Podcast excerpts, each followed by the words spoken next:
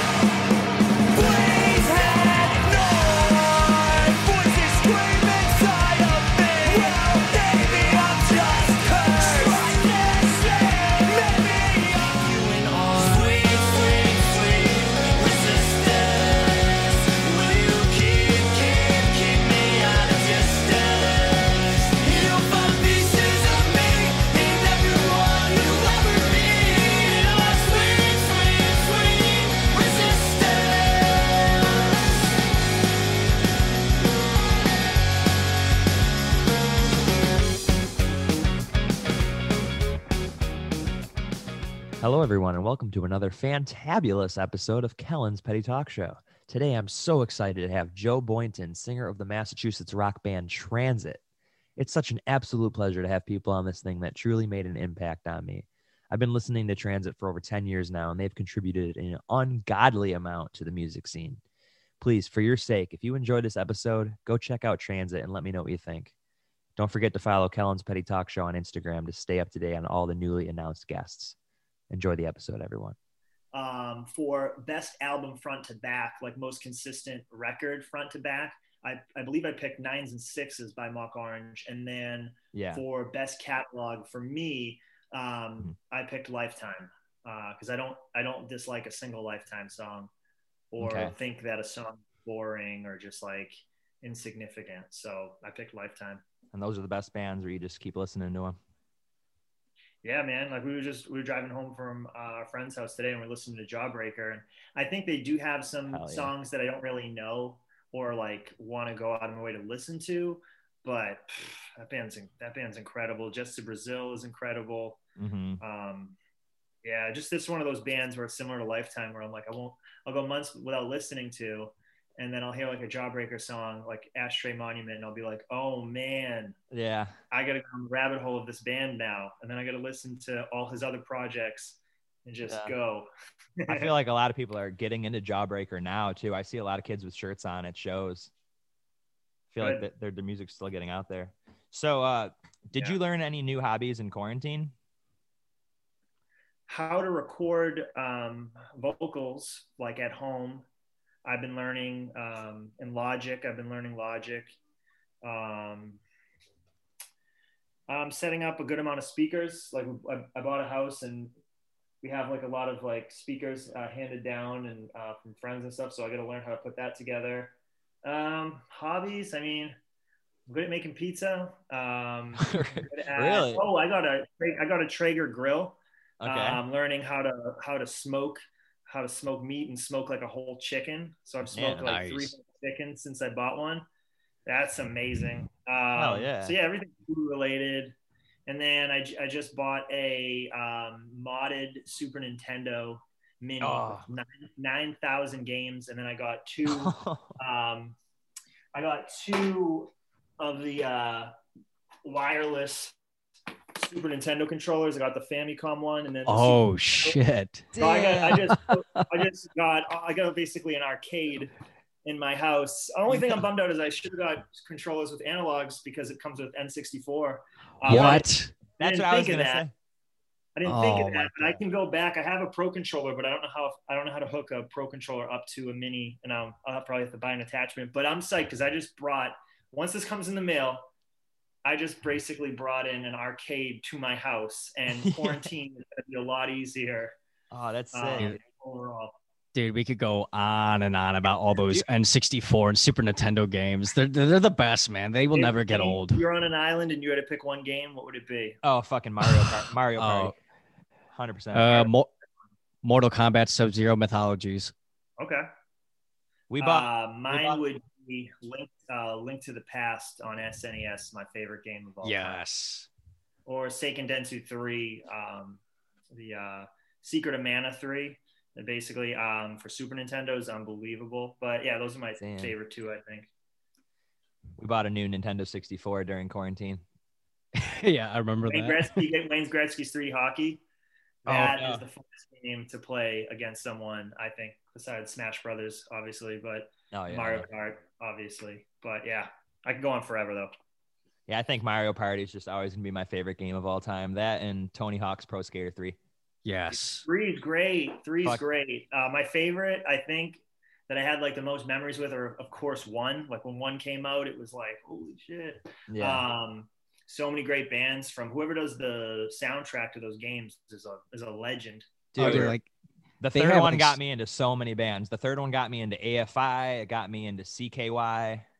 Aesop Rock is on number 4? I didn't love 4, but I remember I found out about Aesop Rock from Tony Hawk 4, which is a big deal. And then Paint It Black's on one of the Tony Hawks. I don't know if they're on Tony Hawk 3 or 4. Yeah. I think it was 3. Three. I could be wrong, 3. Though. Don't quote me on that, though. Underground's unbelievable, too. Let's not forget about that. Oh, Underground's. No. And American Wasteland was decent. I didn't get into Wasteland, but I was also, like, not home, or I was at school. Something about when that game came out, I just wasn't able to play video games, really, at the time. So... Yeah, I remember I missed the 8, whatever the 8 game was. I think there was like it wasn't Tony Hawk 8, but it was something about 8, or maybe it was Wasteland. There's a few that I missed. I borrowed it from you one time, Kellen, remember?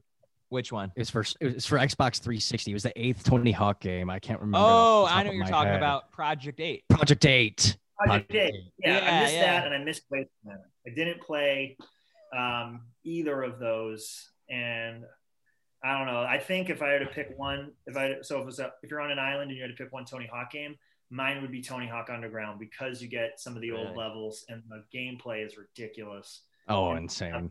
They have like a Dave Mera, or is it a Matt Hoffman level? Yeah, I know it's from one of the BMX games, which I thought was really cool that you could do that, like a what if.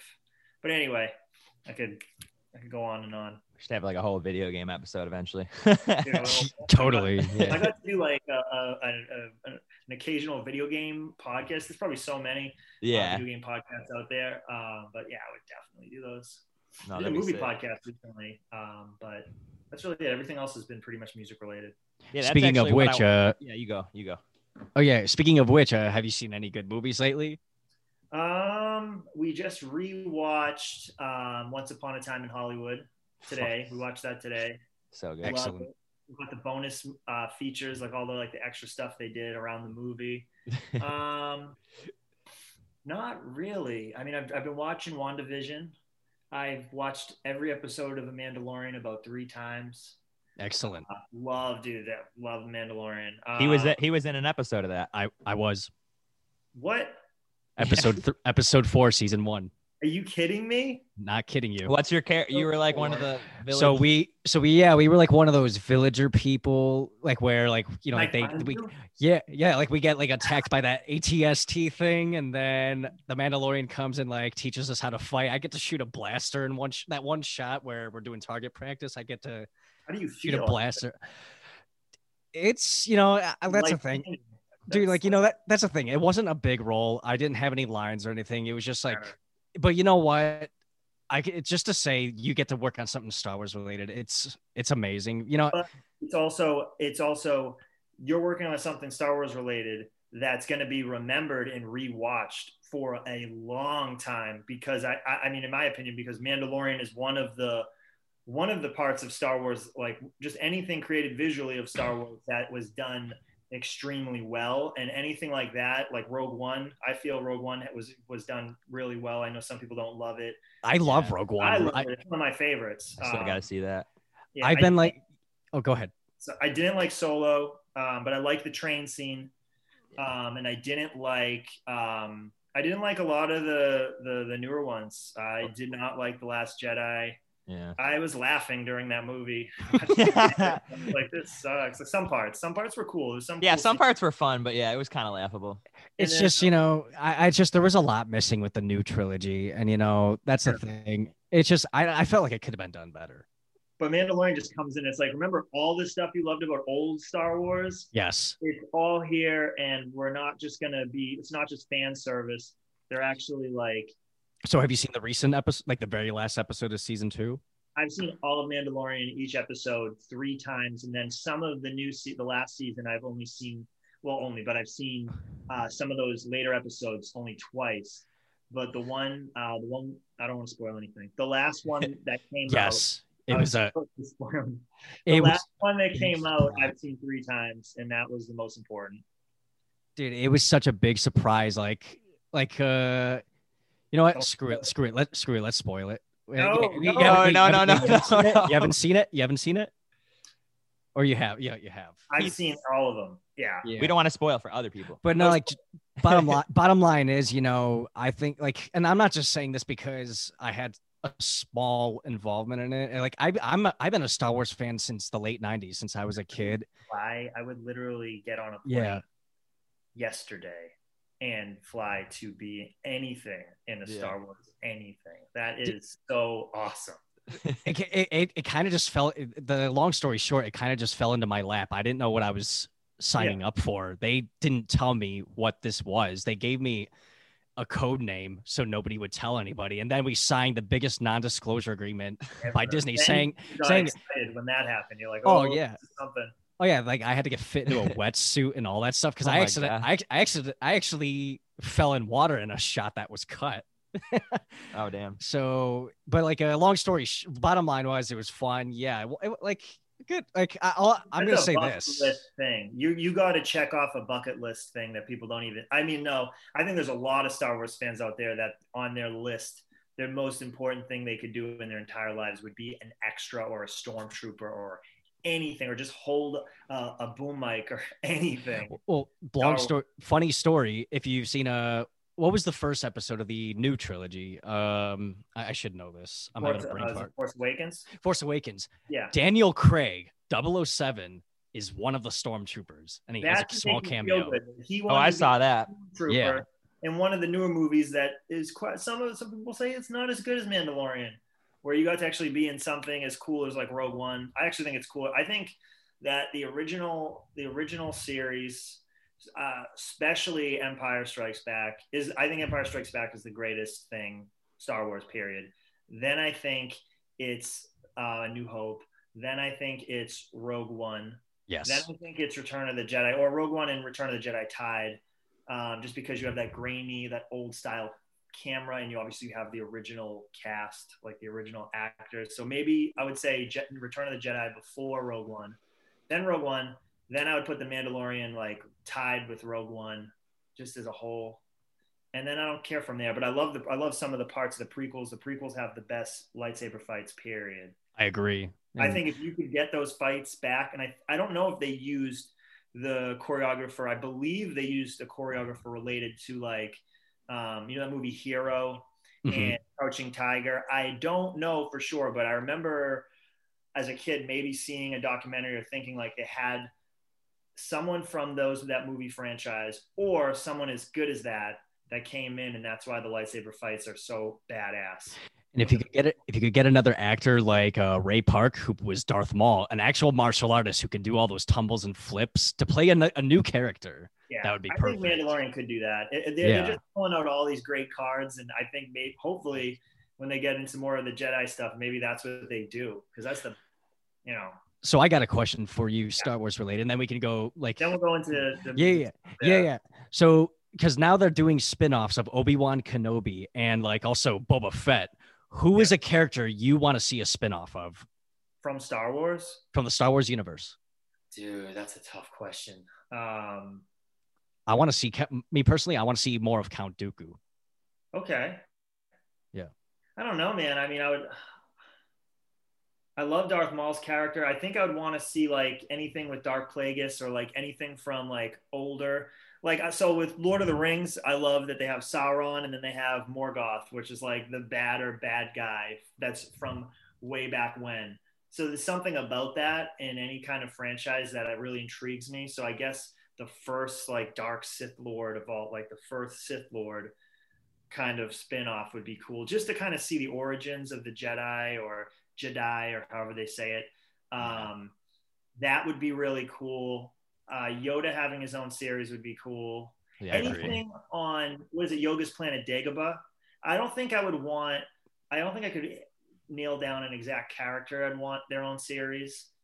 But I will say, if I got to pick one thing, Star Wars, it would just be just focusing on that planet. I thought that was one of the coolest parts of Star Wars, was just Yoda's planet, Dagobah, is so swampy and weird and mysterious, and just that. I would just want more anything of that planet would be cool. I agree. Totally agree. So I just wanted to say there's this one movie I just saw the other day called Psycho Gorman, which I don't know if you've heard of that.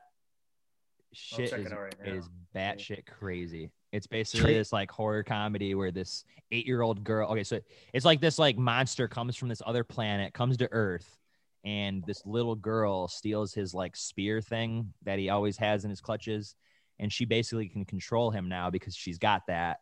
So she'll just be like, "Oh, fuck you, sit over there," and she, like she'll literally make this monster do whatever she wants, basically. And it looks like an 80s movie. Yeah. But it looks like they pulled it from like an alternate universe. Like it doesn't look like a movie trying to be an 80s movie. It looks like it's an actual 80s movie. Yeah. Which you got to commend anyone that can pull that off. Yeah. That's awesome. I'm like, gonna watch that. It's so good. And it's got a lot of that like purposely bad acting on purpose, and you know, really Neil Breen. You need to write this down if you don't know who he is. Neil Breen. Fateful Findings is the first Neil Breen movie that I've seen. This man has made some of the most awesomely bad movies I have ever seen in my life, and I know that people would probably disagree because it's such a statement. But I think that if the guy from The Room didn't blow up, this guy would have blown up. I think in an alternate universe somewhere, everyone's freaking out about this guy's shitty movies. Dude, it's the best. It's the best when it's unintentional, though. Are they bad, like, unintentionally? I think so. He's just an all-around guy. He's just doing it all. He's the writer, the director, the star. The effects are so bad, and there's so much. You can tell there's a lot of love and care put into it. Yeah. So it's kind of like trauma. If this is on purpose, if this is bad on purpose, then this guy is the funniest comedian that has the least successful career. I believe that these were made to be good on, like, to be good, and they're bad. They're awesomely bad. And I believe that he really tried to make some good movies with a very low budget. Yeah. And do it all himself and just be like a Renaissance man. Like, I'm just going to do all the things. Like, I'm, you know what I mean? Like, yeah. So he probably edits it too. Like, just watch Fateful Findings. Which is my favorite. But just watch the trailers of 2 to 3 of his movies and tell me it's not amazing. This guy does not deserve to be the next biggest. Hell yeah. Like shitty movies, like guy, like The Room. I can't remember his name. Tommy Wiseau.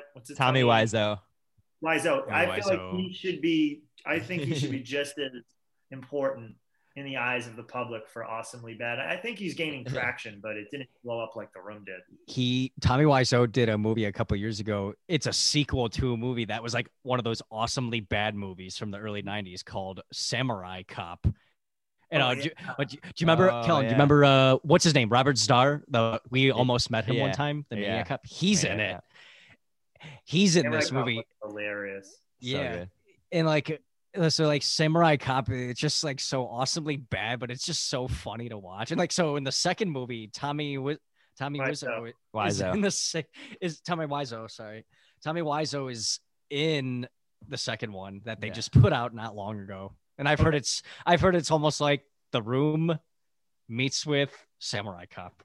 Yeah. Okay, I have to watch that. Yeah. We actually got to meet Tommy. Remember we met Tommy a couple years ago at we were at a Room screening. Have you ever gotten to see The Room like in person? It's amazing. Like go and see it in the theaters, you mean? Yeah. Or? Yeah. If you go see it in the theaters, people bring plastic spoons and they literally throw it. Like in the movie, during the movie. Now, don't they do that during Rocky Horror too? Rocky Horror as well. They do. It's a food throwing thing, or do they throw something else? Rice. They throw rice, I think. Rice. Yeah.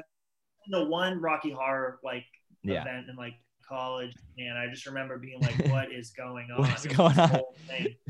No, because in Room, I had no idea what I was getting myself into. Do you know that all like this, the crowd antics? Yeah. Yeah. No, it's freaking nuts. But in Room, I don't know if you know, there's like spoons that are like on these picture frames throughout the movie. And whenever that appears on the screen, people will literally grab like handfuls of plastic spoons and just freaking throw them in the theater. That's so good. Kellen and I saw it at the Egyptian Theater almost 3 years ago. And I'm just like, what is going on? And like before that, Tommy like did a Q&A, and he just has the most bizarre stuff going on during the Q&A. And afterwards, I remember Kellen was like trying to get his DVD autographed by Tommy, and then Kellen accidentally dropped the like Blu-ray or DVD or whatever, and then Tommy just straight up said, "You're tearing me apart, brother." And I just started, I completely lost it. And and like, there's a picture of me, Kellen, and Tommy somewhere, and like in the picture, like we both have like the biggest smiles on our face. It's the funniest. My god, that's a bucket list too. That's a bucket list moment as well. If Tommy ever comes to your area and he's doing like a Room screening, go to it. You will not be disappointed. Oh, take that opportunity. So fun. Absolutely. Yeah, absolutely. Can't. Yeah, that's done. So what was it like growing up in Massachusetts? Growing up in Massachusetts, first memory I have is playing Sega Genesis without a controller in the system. My brother would put it under the system, so I felt like I was playing. Mm-hmm. Second earliest memory, shoveling snow while my friends were sledding in front of my house, because there was this big gully, like the big woods just like goes down. Mm-hmm. Born with a snow shovel in my hand. I hated the winters there. People are amazing there. Some of the biggest, like, you'll never meet someone like this anywhere else. So many of those moments back home. Food is incredible in Massachusetts. Winters are miserable. Mm-hmm. You're basically in Canada. You're in Massachusetts, North Shore, Massachusetts, and you go west and you go straight, you're hitting Canada. You know what I mean? That's basically what growing up in Massachusetts is. Trust me, we know, because we're both from Buffalo. Oh, yep. You have it worse, actually. We have it worse. The lake effect. Yeah, Buffalo is way worse. So bad. No, I think Buffalo is definitely worse as far as winter goes than Massachusetts. Yeah. But Massachusetts is bad. Yeah, growing up in Massachusetts was great. A lot of characters. I was very quiet in school. I got picked on pretty bad when I was young, and I always talked back. Everyone talked back. When you got bullied, you always talk shit back. Oh, of course. Stood up for yourself, like a lot of my friends did. So you had to get in a lot of fights because of that. So I grew up in a very Italian, Irish suburb where there was probably like a fight after school at least once every like 4 days or 5 days. But it wasn't like rough or violence or anything. My town was really bad with drugs. There's a lot of drugs, prescription drugs, like epidemic in the towns that I'm from, unfortunately. Food, again, incredible. Hard workers. Everywhere I'm from is like the hardest worker I've ever met. They're just everywhere. Everyone's just like balls to the wall, like just work will set you, like, you know, work is the way, like just work themselves into the ground almost. Kind of unhealthy. Streets there are ridiculous. You can get lost anywhere driving around where I'm from. Really? Pretty enforced. I'd say it's a pretty restricted place overall, law-wise. Like, you know, there's so many things you're not supposed to do for Massachusetts. Like, I remember in my town, you weren't supposed to have, like, bonfires in the backyard or, like, a fire pit. You weren't obviously supposed to have fireworks. You couldn't light off fireworks. Everyone I know had parking tickets. My wife had like thousands of dollars in parking tickets.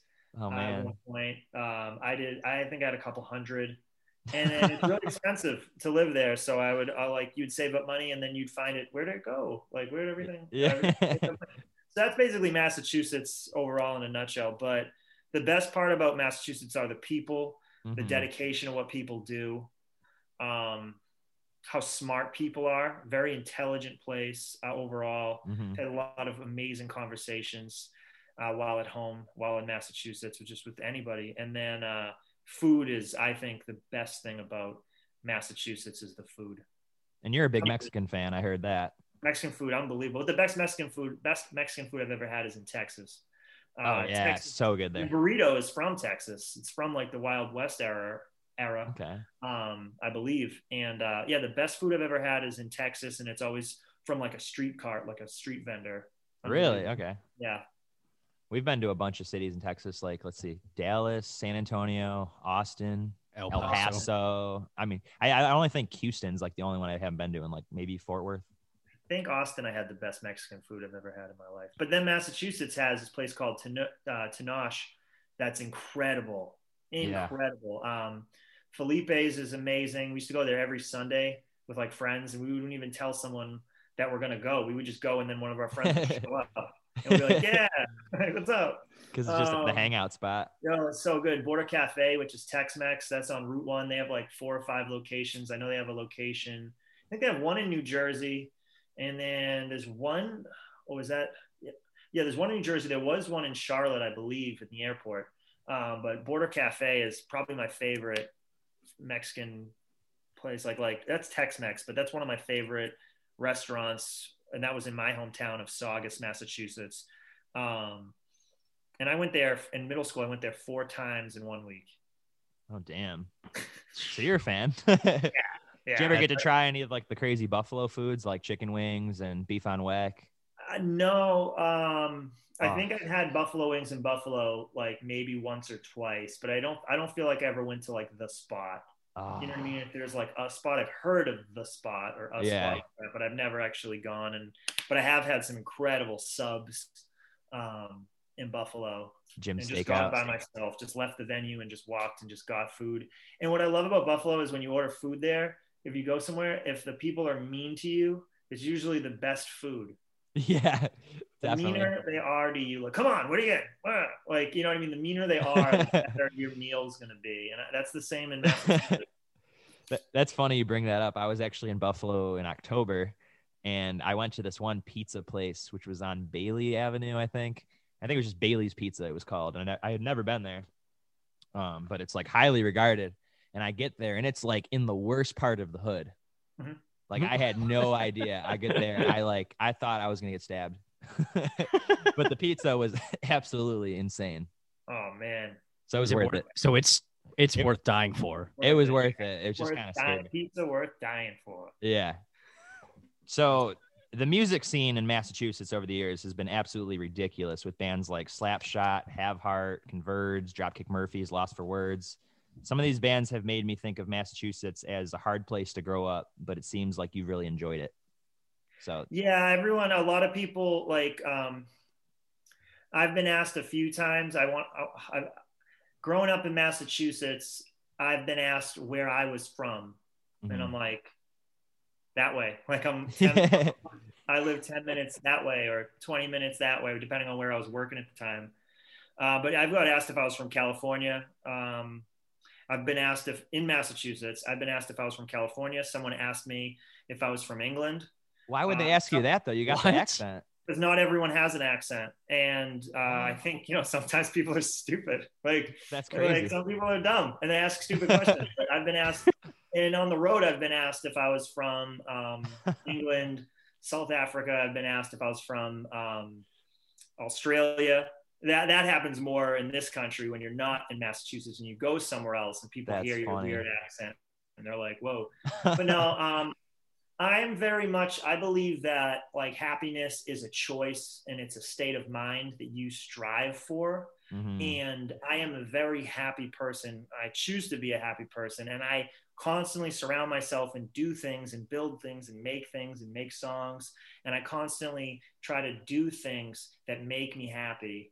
And I'm married to my best friend in the whole world. Like I found the perfect person to be with. Nice. I have 2 cats and they're ridiculous. It's like a little circus, like it's so ridiculous. And I'm a very happy and positive person. I was raised by a pretty big Italian family. My parents split up when I was in middle school, and my mom raised me. She worked 3 jobs. raised three kids working three jobs. And then my aunt was a really big part of my life. My cousin Lisa they're all still, but were really big parts of my life. So I was raised by like really strong women overall, and people that stepped up to the plate when they needed to, when my parents divorced. And I think because of just being around that, and some of my first bosses I had, like in high school, I did printed circuit board design in high school because I went to school for drafting and design and engineering. Yeah. And my first boss, Matt Larry, was unbelievable. He was obsessed with music. He loved that I did Transit. He supported me to go tour and come back and work for him. He taught me U2. He taught me Rush. Like he brought me under his wing and like taught me all these great bands that I knew about but didn't really appreciate. Like I didn't really care about U2 and some of their like older music, earlier stuff. And I don't know, I've just had a lot of like awesome people come into my life, and I don't know, I'm just really thankful. Damn. So nice, Massachusetts man. Is like super supportive then. I wonder if that worked for a lot of bands, like people would give them jobs just because that's I got a job through high school because I was one of the best in my class. Me and my friend Sean, my friend Rob DeRocha, there was a few people, Levy Camacho, there's a few people in my class that were like really into design, like really into 3D design and CAD. Yeah. And like we got a passion for it. So he could tell that with me. So I got a job like while I was in high school, and I got to like go and just go to school and then, you know, and work a job and then work on the weekends. And then I graduated and I was working for him as well. Yeah. But yeah, he was I heard a lot. All I'm saying is like, I had a lot of, I think I surrounded myself or tried to find inspiring people to be around and supportive people to be around. And it worked. And yeah, that's why I'm positive. There's a lot of negative people where I'm from. Oh my god. Oh yeah. I can't go 10 feet without a sob story or woe is me or the world did me wrong. Like you can't go 10 feet in any direction. Being happy, like you said, it's a choice, man. And you know what? It's the best choice you could ever make. Yeah. I write really sad music, and I honestly think some of the songs I'm working on now are some of the saddest ones for me, like ever. But that's because I love sad songs. It's what I like. But I'm not going to sit here and I don't listen to a lot of sad music. I listen to a lot of bands that just have awesome riffs. Like I just love. I did go down the rabbit hole of The Doors. That's pretty. Yes. Cool. Songs are really sad. I love Big Star. If you don't know who Big Star is, they wrote that's the song that's used in the That 70s Show theme song, Hanging Out. Oh, okay. Oh, yeah. So it's Alex Chilton. He's the singer of Big Star, and the Replacements wrote a song named Alex Chilton, which is one of the best Replacement songs. And that band is just amazing. And I love, and then for sad music, I really like anything Conor Oberst touches or Tim Casher from Cursive. But I mostly listen to like heavy music. I listen to a lot of hip hop, and I listen to a lot of heavy bands. Mm-hmm. American Nightmare, Suicide File. I love Between the Buried and Me, Converge. I just listen to a lot of stuff, and I just go on random tangents of genres in music. Well, you're not picky, which is good. Yeah. No, I'm not picky. Do you like Every Time I Die? Yes, but yeah. I didn't have a moment where I was like, on the Every Time I Die train where I went down a rabbit hole with all their music. I loved Hot Damn. Oh yeah. I loved Hot Damn, and I loved the album before that. Last Night. But I got into it a little bit because Hot Damn was the new record when I heard Every Time I Die. Damn. Okay. And I was in I think I was a sophomore in high school. His lyrics are incredible. Oh, yeah. He's one of the best to do it. Like in heavy music, I think he's one of the greatest lyricists, period. Mm-hmm. But I just never had that. I think when you find a band you love and you go down that rabbit hole, it's right place, right time. And that never happened with me with that band. Yeah. Keith Buckley was actually going to be an English teacher before doing that band. That was his initial plan. Pretty cool. So let's see here. I didn't realize it, but Transit had another singer before you joined the band, but he didn't appear on any of the recordings. What was your tryout like?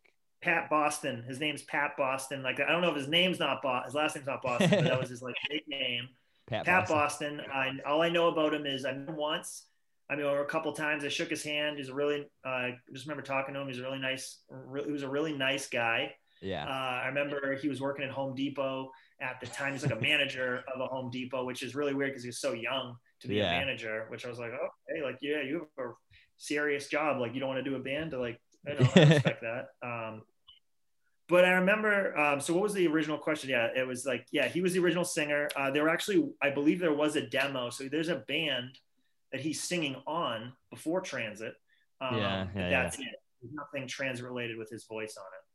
So basically they were playing a show and they reached out to the audience. They're like, oh, we're looking for a new singer. And you were at the show, right? Is that how that worked? Yes. I was supposed to study for a final freshman year in at Wentworth, where I went to school in Boston. And I believe, I could be getting this wrong, but I believe they were playing a show with Polar Bear Club, or no, Crime in Stereo. Oh, dude, what? Transit was opening. I believe Transit was one of the opening bands, and I believe Crime in Stereo was one of the like the headliner. I mixed some of these stories up, so I apologize. It may have been Polar Bear Club, but I'm pretty sure it was Crime in Stereo. Yeah, it was Crime in Stereo. Sorry. I'll never get over Polar Bear Club going away. Yeah, dude. I fucking love them. That band's unbelievable. So good. So anyway, supposed to study. Then I didn't. Went to the show. Went to a lot of shows at that time at the Stone and White Church. And I heard Transit instrumental songs on MySpace because we finally had a band. We didn't have any real, I don't think we had McLean and like maybe one other band that had any kind of influence from Lifetime or old Saves the Day, Can't Slow Down. Yeah. So when we had one, I think a lot of our friends were like, yo, like, great. Like this, like, wow. Okay. Awesome. Like someone's going to try this. They're going to do it. We're going to get a North Shore, Massachusetts Lifetime kind of band. Oh, sick. Which is like, yeah. So I already knew about Transit before they had a singer, and then they put songs instrumentally and you could listen to them on MySpace. MySpace was a thing. Yeah. And I went to the show, and then over the mic, they had two singers, our friend Jesse D'Ampolo and another friend that was in a pop punk band. And I know his name, I'm just blanking right now because I'm just thinking too fast. But they had two singers, just basically one was singing like, I'm falling down again. And then the other guy, and Jesse would scream, I'm falling down again. And that was like the whole song was just like that one line. And they were just improvising. Being like having words in songs, they weren't written songs. Yeah, and they said over the microphone, if anyone wants to try out for the band, we're gonna like hold auditions, or we're gonna like, you know, try, we're gonna have people try out, so just let us know, talk to us after the set. Yeah. So I said to my friend Carl, I go, I'll I might want to do that. I mean, I love Saves the Day, I love Lifetime, like that'd be really cool. And he goes, okay, you should. Mm-hmm. And I was like, well, I didn't have a car. And he was like, I'll drive you. Like, and he did. He's been my longest friend. I've been friends with Carl since 6th grade, so I probably wouldn't have sang in Transit if it wasn't for him. Damn. And yeah, I even let him write words on a song because he was a lyricist of our hardcore band. We had a hardcore band called Breaking Waves, which is like a melodic hardcore band, kind of like trying to sound like Bane, I guess, like Bane Give Blood. That was the one you were the guitarist for? I was a guitarist and background vocals, and he writes, he writes, and he's just like, he just loves music. He's like, he knows every band that comes out still to this day, like just like an encyclopedia of music. So yeah, he's basically like a brother to me now. He's not really a friend or a best friend. He's basically my brother. I consider him my brother. But yeah, he dropped me off to like audition, and they liked me. And it was a song that never got recorded. It was one of the songs off their MySpace. So you basically, they wanted you to like write to those songs and then show them what you had. You know what I mean? Mm-hmm. So I had GarageBand because I had a MacBook. I had GarageBand and I recorded that. And I think the earliest song, so the oldest song recorded is Castaway. Okay. And besides that, it's the intro on Keep This to Yourself. Living Diaries intro is the ending of a demo. The lyrics and melody are from a demo from the first Transit demo before our EP let it out. So the intro of a song on Keep It To Yourself is the earliest Transit thing, and then the song Castaway on Let It Out is that was at the very, very beginning, like when I was trying out for the band. That's from that batch of songs. Damn. Yep. So how scary was that first performance as a singer? We played at a nude art museum, so it's just paintings and sculptures of just naked people, just like boobs and dicks and asses, like just everywhere. And we played with this band called the Young Leaves, which is an amazing band. They're on Spotify. They've been around a long time. They're just a great local band. Played with them. So we played our first show with a really cool band. And it was, I remember it was in the middle of winter and it may have been snow on the ground. And I remember I sang on the floor, and there was probably about 20 or 30 kids, maximum 40 kids. It was not like a crazy show, but it was in this little art gallery. I believe it was in Tewksbury. I don't remember exactly. I think it was in Tewksbury, Massachusetts. And there was this giant speaker on the floor, just this big awkward box. Like if you took like a hope chest and turned it like vertical, like just this big awkward box. And that was the PA for me to sing out of. Mm-hmm. And I just remember like turning my back to the crowd and just being so fucking nervous. I literally felt like I was going to throw up. The most quiet person. If I were to just go on a stage now after not doing Transit for so long or being in front of an audience, I'd probably feel that way. Oh, that would be easier, but I would probably feel that way. I'd probably feel nervous like I was when I started, because you got to like build up, you know, what you're doing. Momentum, and then I remember the band that headlined wasn't the Young Leaves. It was a band that we just had a feeling we weren't going to like them. So we left, and I remember like one of them jumped on our van to be like, "Don't leave!" And we like were like, "We're out of here! Like we just leave the show." Yeah. And we were just get off the route, like get off the front of the car, or like fuck off, like we don't care. We were assholes, and then we left. That was the first Transit show. That's amazing. So, did you have any specific inspirations when you started writing with Transit? Transit, my earliest inspirations were. Lifetime. We had a little bit of a Taking Back Sunday because we did the double vocal back and forth. I had lyrically had a lot of inspiration from Get Up Kids, Mineral, American Football, Lifetime. Lifetime was the first influence. So Let It Out on the first EP, Let It Out, I probably listened to Lifetime the most. And then on This Will Not Define Us, which is our first full length, I was listening to a lot of Mineral and Gloria Record, any like Midwestern emo, old Get Up Kids, old Saves the Day. Further Seems Forever was a big influence on me. The Moon Is Down. Chris Carrabba from Dashboard Confessional, that's his band before Dashboard, if you don't know, really inspired me. And then Stay Home was Modest Mouse, a lot of influence from Modest Mouse, Silent Majority, Seaweed. I believe that was around the time we started playing shows more with Title Fight. And playing shows with a band you really like, or like you feel like, yeah, like fuck yeah, I like what you're doing, and they're like, yeah, I like what you're doing.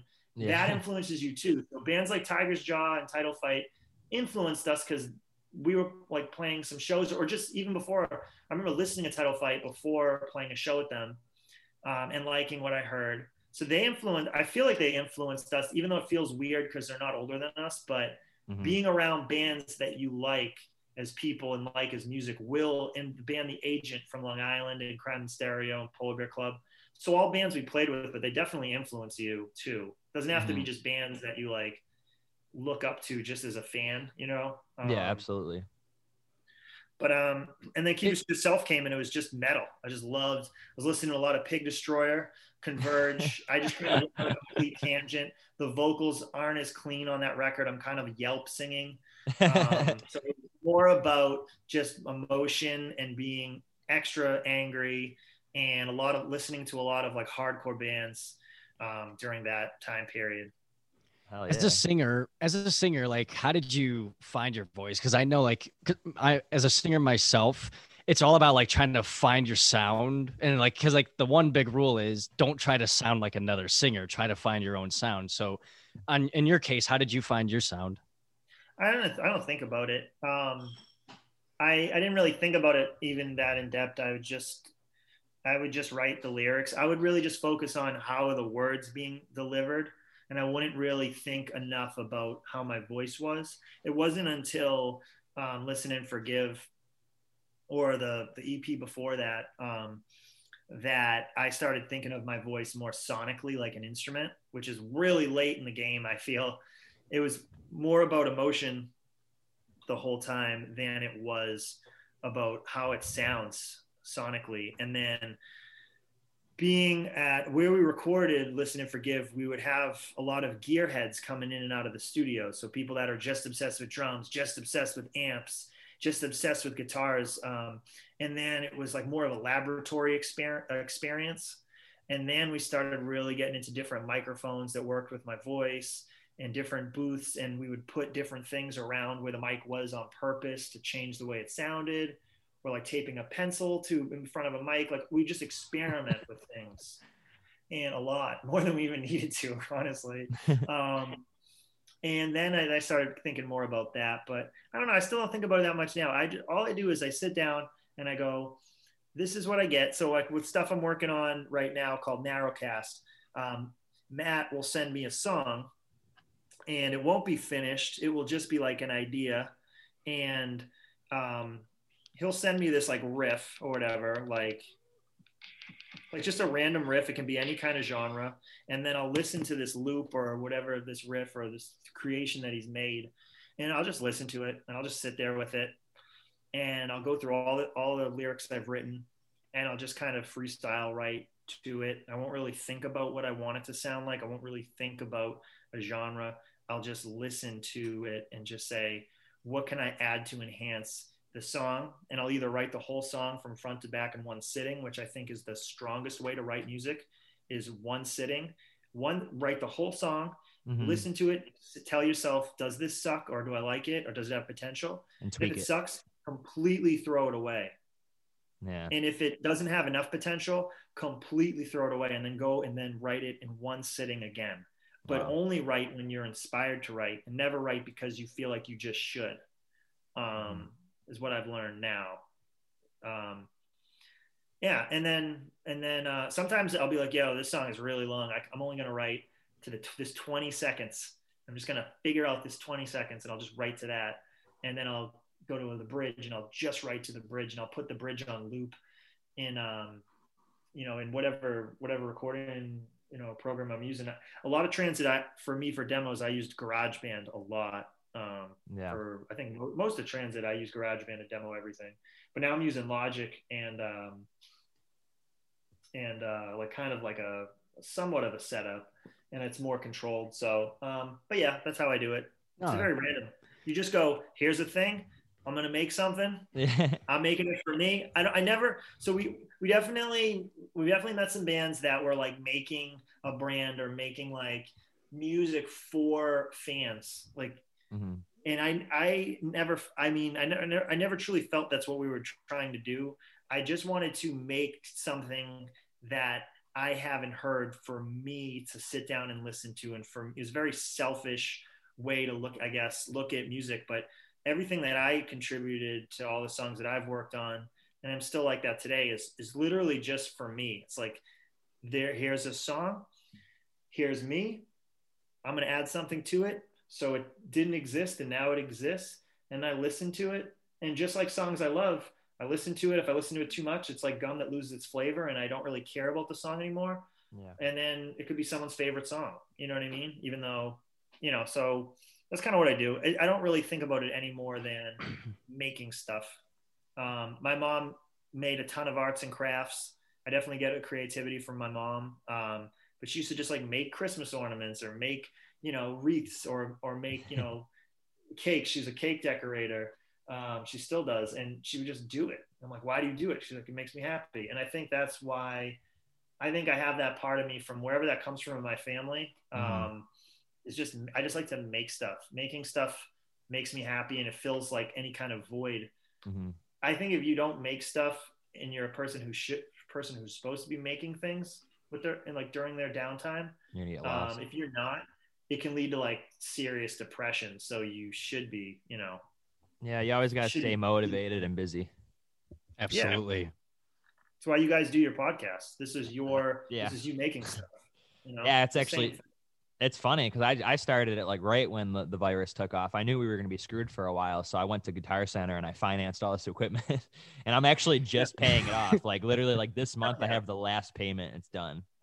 So and then the first guest we got was a buddy of mine actually who directed one of the Friday the 13th films. And Kellen was just like, wait, who can we get on this? Do you know anybody? I'm like, I got the perfect guy to be the first guest. Like, I want to meet people. It was just like that. You're in a cool fucking place in the world, man. I like, that's awesome. That's crazy. It's cool. Amazing. Kellen and I have managed to have so many incredible adventures out here, even during the pandemic. You know, we've gotten to like meet so many great people. We've gotten to work with some great people. And, you know, it's been such a great journey that we've had. And, you know, and like, so I'd say kind of like what Kellen said, that the podcast is kind of what saved our asses in a way. Yeah, that's what music did for me. It definitely, 100%. I wouldn't be the way I am talking to you now. My personality and my love for life wouldn't exist. Maybe it would, maybe. But I don't think, I think that I found who I am and the way I am now and how I am with my friends and just anything in life and coworkers and stuff like that. I don't think would be the same without transit existing.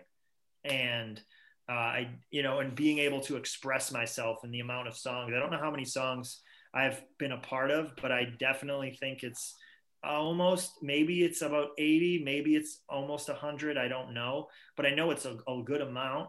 And definitely. To have been able to express myself and how I was feeling that many times over and over and over. You really get to learn who you are. So I'm really, I love the shows. I love talking to people, but the biggest takeaway I had from transit was making stuff. Mm-hmm. Yeah. Oh, absolutely. Like, making stuff, not even recording the songs, just writing songs. Yeah. Just structuring it. And yeah, that was and I loved everything else about it, but that was my biggest takeaway. It wasn't about being a front man or going to this other state or going to this other country. Those were all like bonuses. Yeah, but it was really about, I would just sit, dude, we're on a Warped Tour. I remember everyone's like going out and partying. And I did party, everyone partied, but like, I remember like being glued to my laptop. I was always, and it's always a MacBook.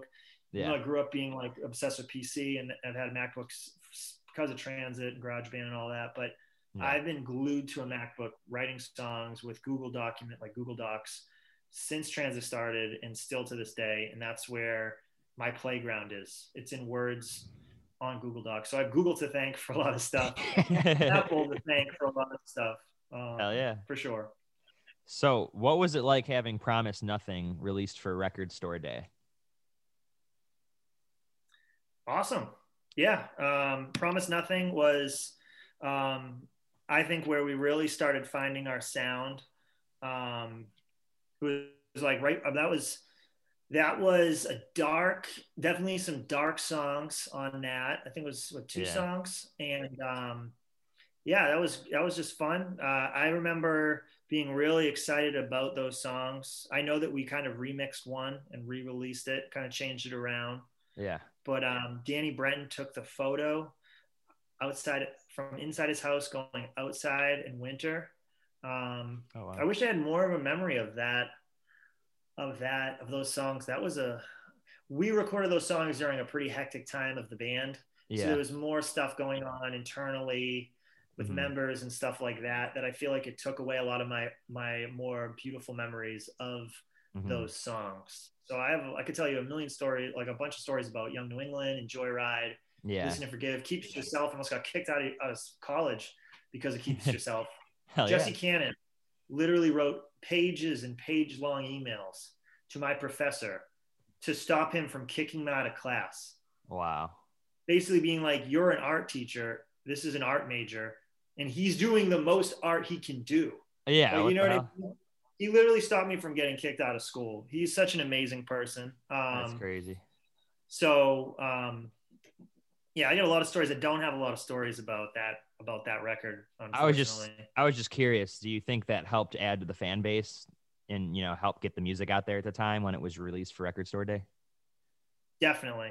Yeah. Definitely. I think if anything, the biggest things that helped our fan base grow, I think were Stay Home and Listen and Forgive were the two big, like, we put it out and then things changed. We put out Stay Home and then we started playing shows to like a couple hundred kids at venues and people climbing on each other. Yeah. And more getting hit. So when you sing, you're getting hit with the mic. Someone's hitting the back of the mic by accident. It's flying into your teeth.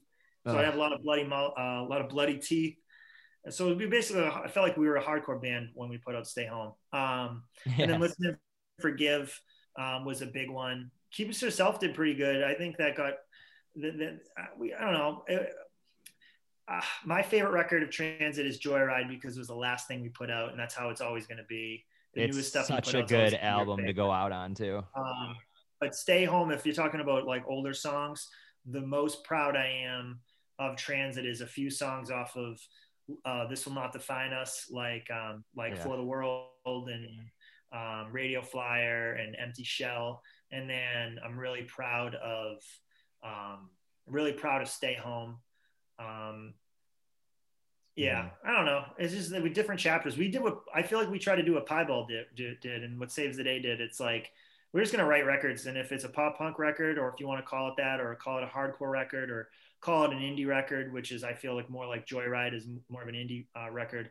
Call it whatever you want. We don't care. We're just going to make stuff. If a record label is going to pay for us to record, we're just going to put out what we want to put out. And it's not going to matter if it's for the what people expect of our band, you know? Yeah. So, and that hurt us sometimes, and it really helped us sometimes. And I'm just glad that now that Transit's like broken up, every record that we put out, I know that we put out what we wanted to at the time it came out, and we were the most honest about what we were putting out, and that's how it felt. It didn't feel like a fan service. Like no. The Mandalorian is, I'm not comparing anything we do to the level of that. Let's just get that squared away. The Mandalorian is not a fan service. It is someone giving their life and saying, I don't give a fuck. But so is The Last Jedi, and some people hate that movie. I do not like The Last Jedi, but he at least put out what he was going to put out, and he didn't care what people thought. You know what I mean? So we were kind of in that vein. We're very stubborn with what Transit was. Sometimes I remember you got to be a little stubborn to get by. Yeah. I remember seeing you guys do an acoustic performance at Record Theater in Buffalo, New York. It's one record store we used to have. It's closed now. But I think my friend's band opened for you guys, and I mentioned this to you. They named their band Head North after the song Please Head North. Did they play that show? So we played in New York. Yeah. We played at like a festival. Like not a festival, but it was like bands upstairs. Bands, there's like 3 rooms of bands. Yeah. And that's where I believe I met them. But again, my memory is terrible. That's all right. To certain degrees. It was terrible when we toured because you're never sleeping. Yeah. You're always eating garbage. You're exhausting yourself, moving equipment, just not sleeping. Sleeping in a van, dude, I have anxiety. Like I have pretty bad anxiety. And you don't even know how many times I woke up thinking, like, we're going to die. We're going to get in an accident. We're going to careen off a cliff or hit black ice. We've hit black ice a bunch. So I never slept when we toured. Yeah. And my memory, I think from not sleeping and being so fatigued, I don't have a good memory of certain shows, specific shows, meeting certain people. I've reintroduced myself to the same people so many times. And I know it's pissed people off, but it was never like, a rock star mentality. It was always just because I was exhausted and sleep deprived. Yeah, that's got to be tough. They're like, oh, remember me? And you're just like, no. It sucks because I feel like I'm a people pleaser, and I really love people, and I hate to be rude or be mean or come off like a jackass, but you can't help but do that. I mean, honestly, we've all been in that position though. Yeah. Everyone's been in that position where somebody walks up and you're like, yeah, I don't remember you. I do remember meeting them in New York City, though. Yeah. No, I remember who I met. If you had a lineup of all their faces, I'd be like, that guy, like I would know. Brent, the singer, is the one that I knew mainly because we went to school together, like middle school and high school. And I mean, when that band started, he used to like design the flyers like in the library and stuff. And I'd be in there and be like, oh, shit, new tour coming up. Hell yeah. So, yeah, it was cool. So your third full length, Listen and Forgive, seemed to really bring Transit to the forefront and get the audience it finally deserved. I know you had a great experience in the recording process. What made it work so well? So I'll tell you something about Listen and Forgive. Going into Listen and Forgive, coming from a heavier record, Yeah. Like, keep it to yourself. I was almost not on board for recording that record. Really? Yeah. We wrote an entire album's worth of Keep It to Yourself Part 2. Oh. And then we scrapped it. So Tim wasn't really happy with what he wrote on guitar. Uh-huh. And the demos, he didn't feel like, he wanted to go to a next level and like progress the band. And he wrote more songs and I wrote two of those songs, and he just didn't feel like they were where we needed to be. And the next step or evolution of what Transit was going to be. And I remember just hearing like these newer demos come from him, and they were more like, they were softer sounding. Yeah. And I was still very like angsty or angry or whatever I was going through, probably with school. Mm-hmm. It was so difficult to manage a college major, stay in college, pass sophomore review, which is basically if you don't pass sophomore review, you have to repeat everything. Yeah. Pay for it all again. Mm-hmm.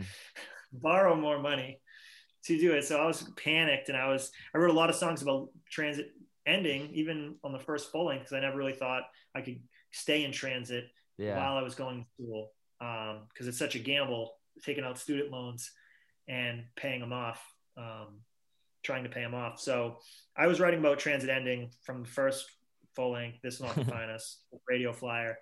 So I really was going to be done with Transit. Damn. Before Listen and Forgive. I had a phone call with Tim, and whatever words he conjured up to convince me to stay, I stayed. And then I gave Listen and Forgive everything I had.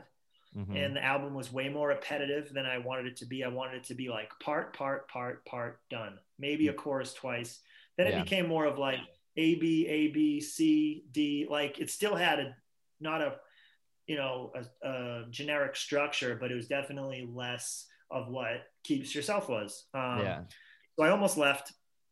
But then when we did I remember the Promise Nothing songs gave me a lot of hope for where Transit was going. Mm-hmm. So that kept me on board. And as long as the songs could be sad, I was on board. And it's not just sad to do sad. It was because I feel like sad songs are honest songs. Yeah, of course. That's why I still do like, more depressing songs to this day. But well, the original question was, what was the original question? Sorry. So I have many memories about Listen and Forgive. I have so many memories about it. So it was just about the recording process and what made it work so well, like with everybody. We had people come in.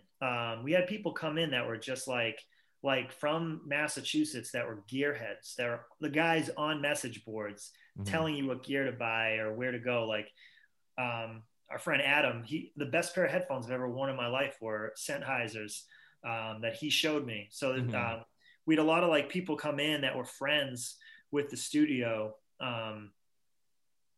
that would add their 2 cents, you know what I mean? Mm-hmm. And help us like say, why don't you try this? Or why don't you try this? But it was Transit writing the songs and creating everything. We just had more of a library to expand and more layers to guitars. Mm-hmm. It was a very guitar focused record. I think that's probably our most guitar forward record. Man, it was fun. Modest Mouse was been the longest influence for me as a part of Transit. Mm-hmm. So Modest Mouse and Broken Social Scene have been the two most inspiring, and Death Cab and Tegan and Sarah have been like a big inspirations for the later Transit stuff from Promise Nothing forward.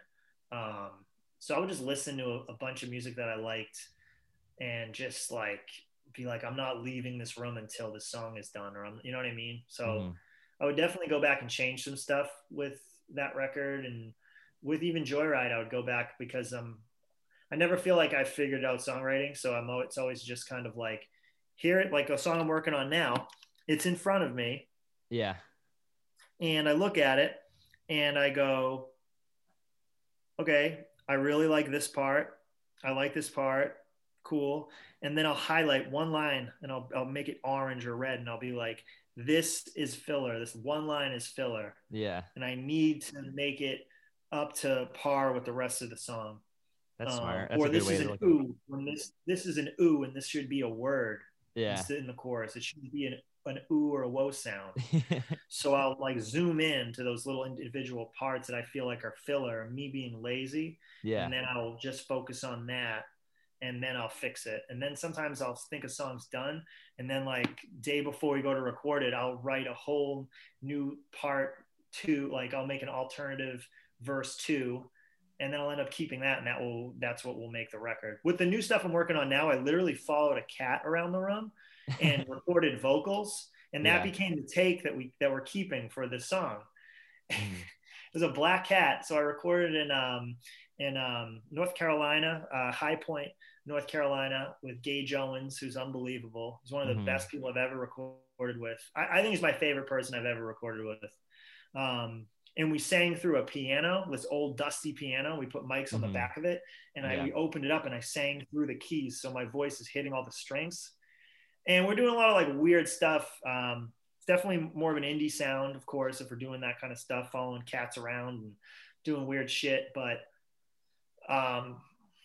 it's just to have fun. And yeah, I'm just really excited. I'm so excited and proud of the stuff that I'm putting out that's getting mixed and mastered right now.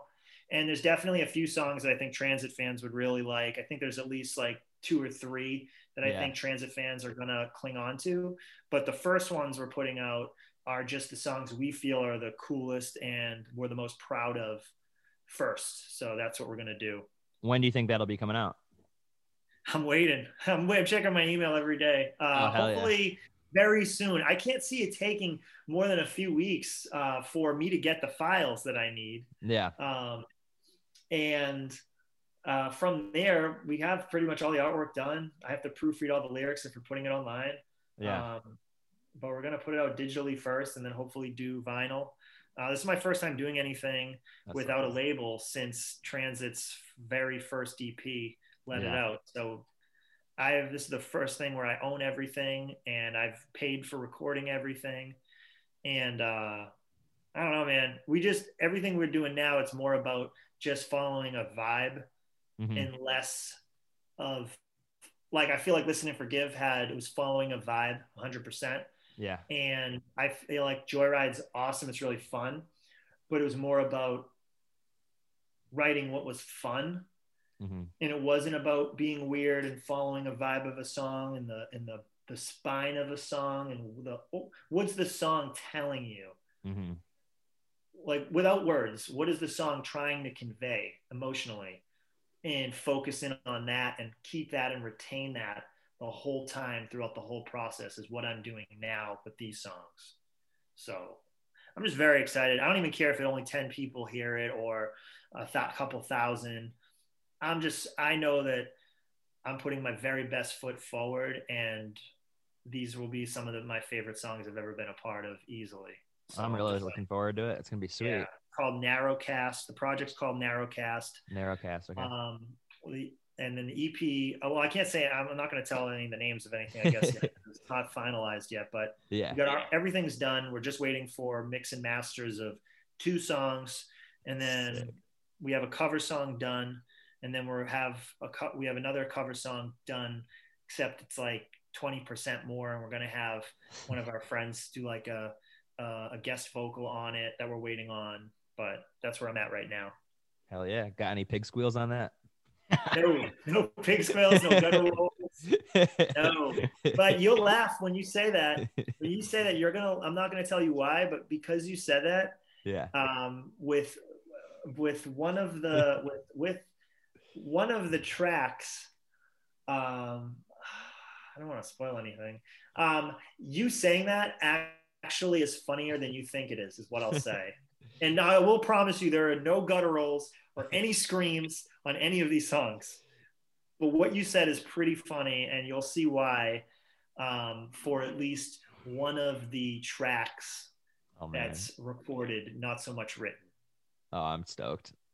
I can already tell. I'm excited, man. Oh, go ahead. No, you go. All right, you're good. So when do we have an expected release date? We're literally waiting on 2. No, he doesn't know. Masters, 2 mix and masters. And once we get those back, I don't see any reason why not to get it online as soon as possible, because it's been so long for me. I'm like dying over here.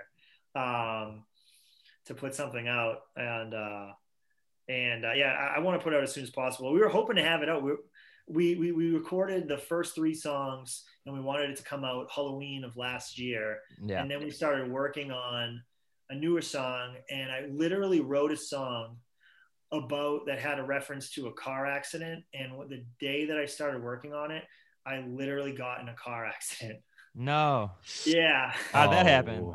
Oh, a guy cut me off. So I was driving and the car, so I'm driving. Let me see if I can do this. So yeah. I'm driving and this car just comes out of nowhere. Like gives me like half a second and I have to swerve. Oh no. Like 180 in the back of my car smashes into the front of another car. Oh my God. And the car that caused it drove away. So I went to the hospital. And like a stretcher, but I was fine. But my back still, it'll never be the same, but I didn't get anything broken, nothing severe happened, but you know, fucked my back up. Like I was all jacked up for a while. It's still the whiplash will do enough effect of it. Yeah. Yeah. So I wrote a song that had reference to jumping a guardrail in a car. I didn't jump a guardrail, but the same day that I'm working on this fucking song. So I literally jinxed myself with a song and then finished the song while at home in bed. And then I kind of feel like it was my fault for starting to write about that subject matter and then getting in an accident. And then the second song I wrote in one sitting. The very first song we're going to put out, I wrote in one sitting. I wrote in the dark. I literally got my laptop, complete darkness, and just wrote the song front to back. And then after that, I worked on the end rhymes and the little nuances of words I'd pick by walking around my building or walking around the neighborhood I was in, which had just headphones and just looking at Google Docs on my phone. Yeah. And then I feel like I almost overworked what I was going to put into it, but then I was really happy with the overall end product. So it's just a lot of detail work that I get to have the time to do now that I didn't with Transit, because we literally try to put like an album out every year. Mm-hmm. Yeah, I'm happy. I'm excited for it. Do you think growing up going to basement and VFW shows is the main reason for you wanting to be in a band, or did that desire come elsewhere? No, the Beatles. The Beatles' Sgt. Pepper is where everything started for me. Eleanor Rigby was the song that made me want to be a part of music. Wow. And then from there, I went from the Beatles to, you know, a bunch of classic rock bands. And then I went into the worst, like Korn and Limp Bizkit. Yeah. The new metal. Like the worst, like just trash. And that's because of influence of middle school.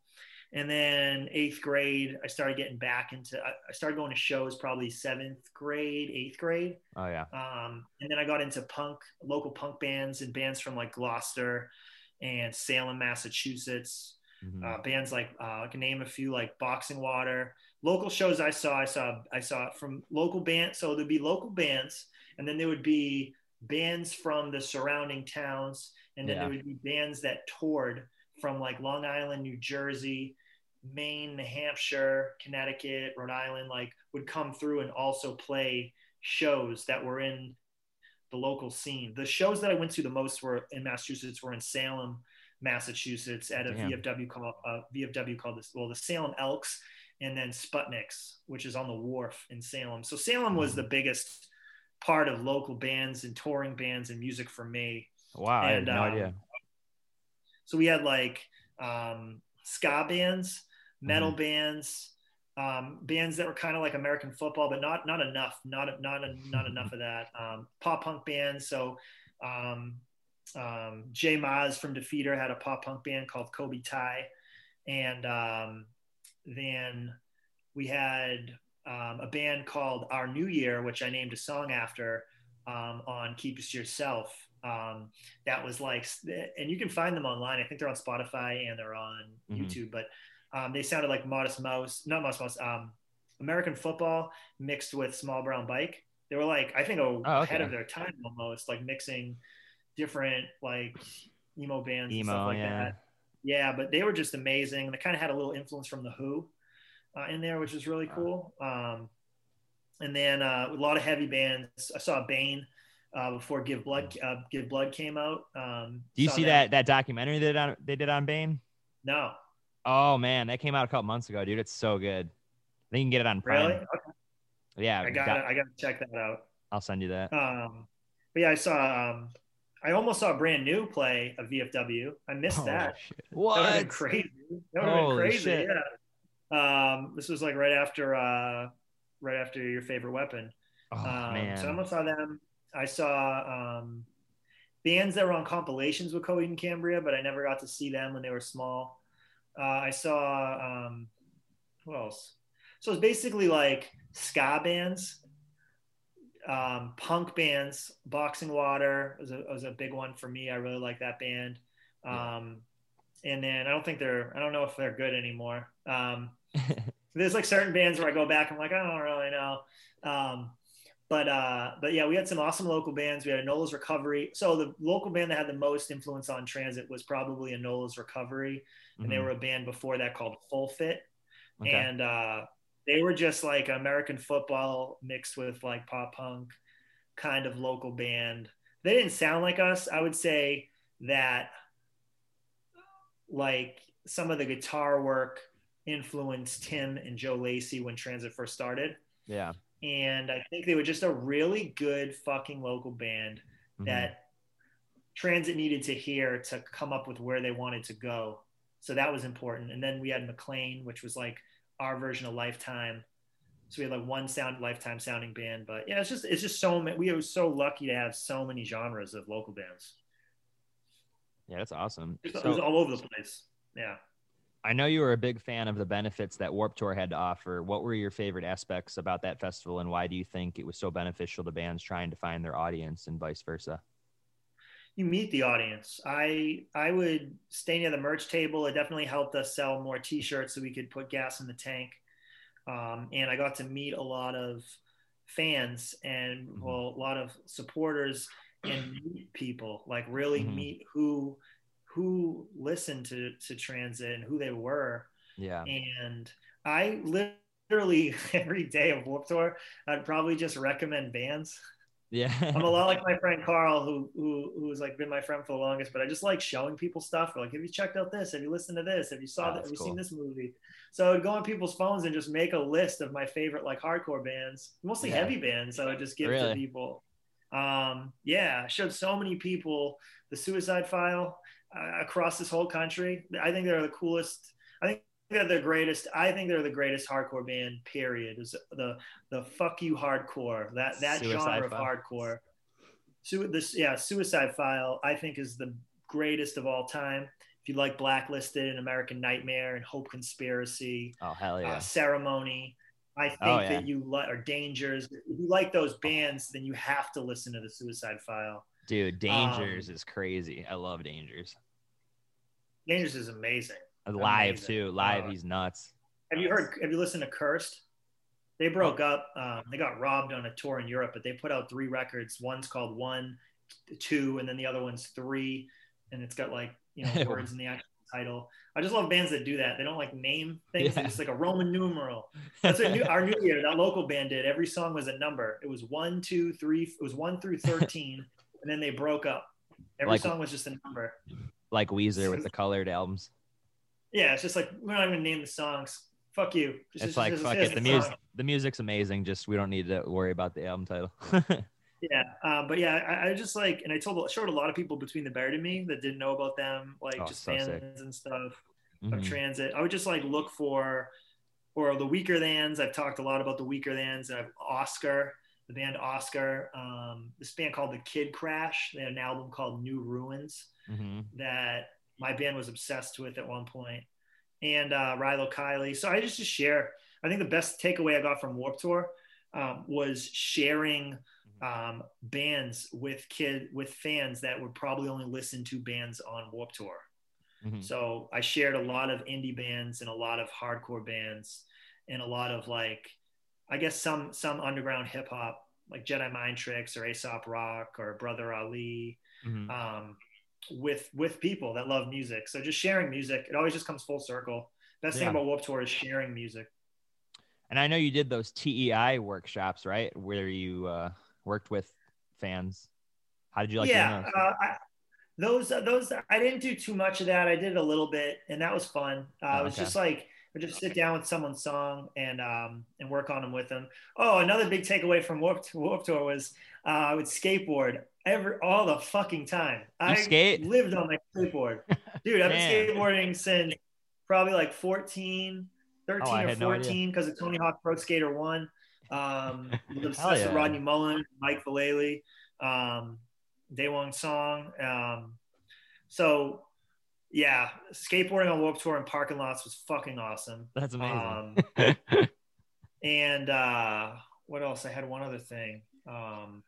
Oh, and then because Warped Tour is ridiculous, so you kind of just like get away with stupid antics on stage. Oh yeah. And one of the first times I met I think it was one of the first times I met Adam from Taking Back Sunday.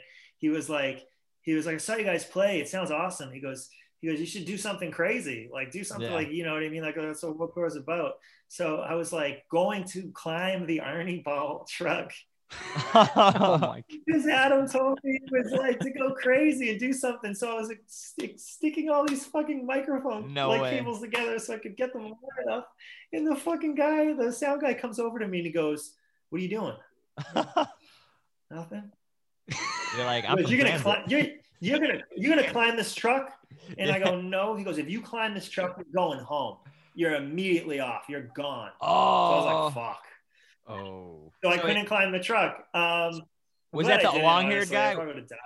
Was that Kenny Leaf, the guy? I don't know. Damn. No, that guy was cool. I remember one guy, like, I think they called him the Wizard or some guy with long hair that's worked on like big events.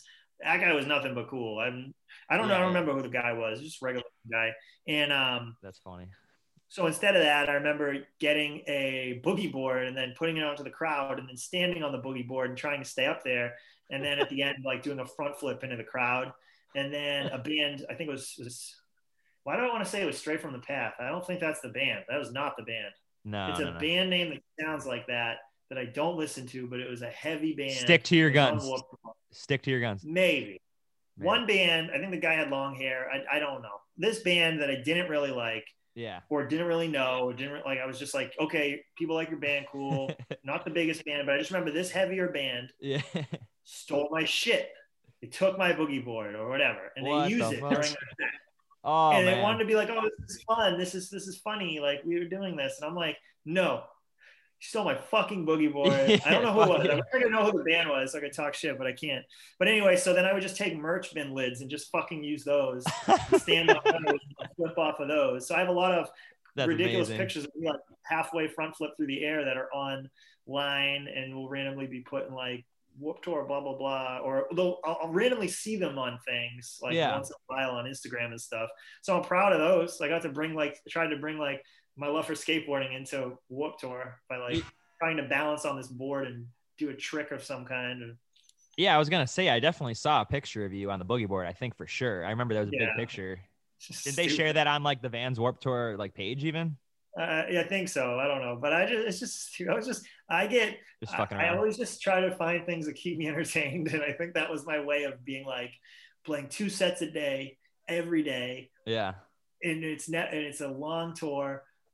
I gotta make this more fun than I can make this. I gotta make this as fun as I possibly fucking can, and I think that was a part of it. No, we were talking. Adam was the reason I started doing it because he kind of called me out because he can do things. He's climbed things. He's a frontman's frontman. Like he's like the real deal. Where I feel like I just like making songs and having fun, and I didn't really think of myself as like a frontman. You know what I mean? So, and I love that band. I was listening to Taking Back Sunday in high school, like all the time. So dude, Taking Back Sunday is the shit. Podcast with John. It's really cool to be friends with them because their music has influenced me over the years. And I've been friends with Nathan, who also has a band, Adam's brother, for a long time. So he was at some of the first Transit shows in the Carolinas. And I've been friends with him for a long time, and it's just really it's really beautiful. It feels really good to have such amazing people in my life, I guess, that inspire me and that love music, probably more than I do. Definitely. Do you have a favorite Taking Back Sunday record? I mean, it's got to be Tell All Your Friends, because that's the one that got me into them. That was like the start, and it sounds the most like Lifetime. And I really love the Stray Light Run parts. Yeah. Stray Light Run, I love what John does. I love his ability to write songs and what he contributes to music so much. And I love how much that shines in the first record, because you'll have like, it's like Taking Back Sunday part, and then it's like a Stray Light Run part of a song, and it will, you know what I mean? Production wise, it's not my favorite. I think their self-titled might be the best. I think their self-titled might be the best thing they've ever done. Really? But for me, favorite would have to be that record because of the memories attached to it. Mm-hmm. Yeah, I don't think I got into them until the Louder Nowadays, but I saw them in 2007 with Linkin Park and My Chemical Romance, and that was nuts. Wow. Yeah, Louder Now has the best riffs. That's like the best, I think, the riffs of Taking Back Sunday. Those were all the big, heavy hitter riffs are. Ridiculous. Mm-hmm. So your family is from Italy. When Transit got to play there, you described it as a life-changing moment. What did you love it about there? I love these questions. Everyone looked like my cousins. It was so weird. Everyone looked like my cousin Nick, who I kind of look like, and so like some of my other cousins as well. But I just remember like being in this room and being like, this is so fucking weird. I was like, because I'm so used to like in the States, like everyone's from everywhere, and where I'm from, it's a lot of Italians and Irish and others from like European descents. And I just remember being there and being like, this is so strange. It's like I'm playing to my family, but it's not awkward. And people had signs, and they had like the slug drawn on the signs, like little, like they were holding like pieces of paper instead of like a sign. It was just like a 8.5 by 11, and we ate before the show, and that was we had like a family. Damn. And like, it was just surreal. I wish we played like more of the cities and stuff, but we played like two towns, played Italy twice, and they're both in like the suburbs. Okay. And the coolest aspect of Italy, one of the coolest aspects, takeaways, was when my family moved to the United States, a lot of them were just masons. Like they would just work on rock walls. So a lot of like the rock walls around cemeteries, especially there's a cemetery right where I grew up, down the street from me. I literally lived on a hill. Yeah. And that was just like overlooked like a cemetery. Creepy. Yeah. It wasn't creepy living there though. It was like the hill, the woods, and cemetery, so you didn't really see it, but it was there. Hell yeah. And where's I going with this? So the same style of rock walls around the cemetery, where you just get big rocks and cement, and you just stick it in there, and you just put cement around it, and you stick another rock on top of it, and it's not very pretty. We're all over the place in Italy. And I remember like almost tearing up, being like, here it is. Like Italians built those walls, and then my ancestors came over, and that's all they probably knew how to do. And especially my uncle Mike, who's still, well, he didn't come over, but he's like a first generation American for my family. One of the first born here. So it was really cool to, see that, Italians building these stone walls around the like the roads and stuff, and then seeing that same type of design in my hometown and in the suburbs of Massachusetts. So that was cool. So it came like all full circle for you then, pretty much. Yeah, it was just cool to have that epiphany moment. And then I mean, like I have one of the coolest members of my whole family, fought in World War II. He's one of the last World War II survivors. Damn. He's hilarious. He eats one egg for breakfast, one piece of toast, and one glass of orange juice every day. He never smokes, he never drinks, and he eats vegetables from his own garden. And he is 100 years old. Damn. Wow. Exactly 100? Yeah, he's 100. And he told me the secret to living a long time. That was the secret. I was like, okay, well, I fail. I drink, I smoke. So I fail those two. So I'm never making it to 100. And I eat two. I have 2 eggs for breakfast. And he goes, I have 2 as well. Eggs. He goes like this. My Uncle Mike's like, 2 eggs? No, 1 egg. Because I'll, like, you know, like, 1 egg. Like, and I just remember him telling me this, and I fucking, I kept my composure. Too much fat. Dying inside. 2 eggs? No, I'm doing a lot worse than 2 eggs. I mean, not scrambled. Yeah, but he's a saint. He fought in World War II. He loves, like, dude, he's got stories that are unbelievable. And yeah, he's a pretty good influence on my life. But yeah, I've always had these like heroic, crazy, where the hell did you come from type of peoples that pop in and out of my life. And I always make a point to talk their ear off.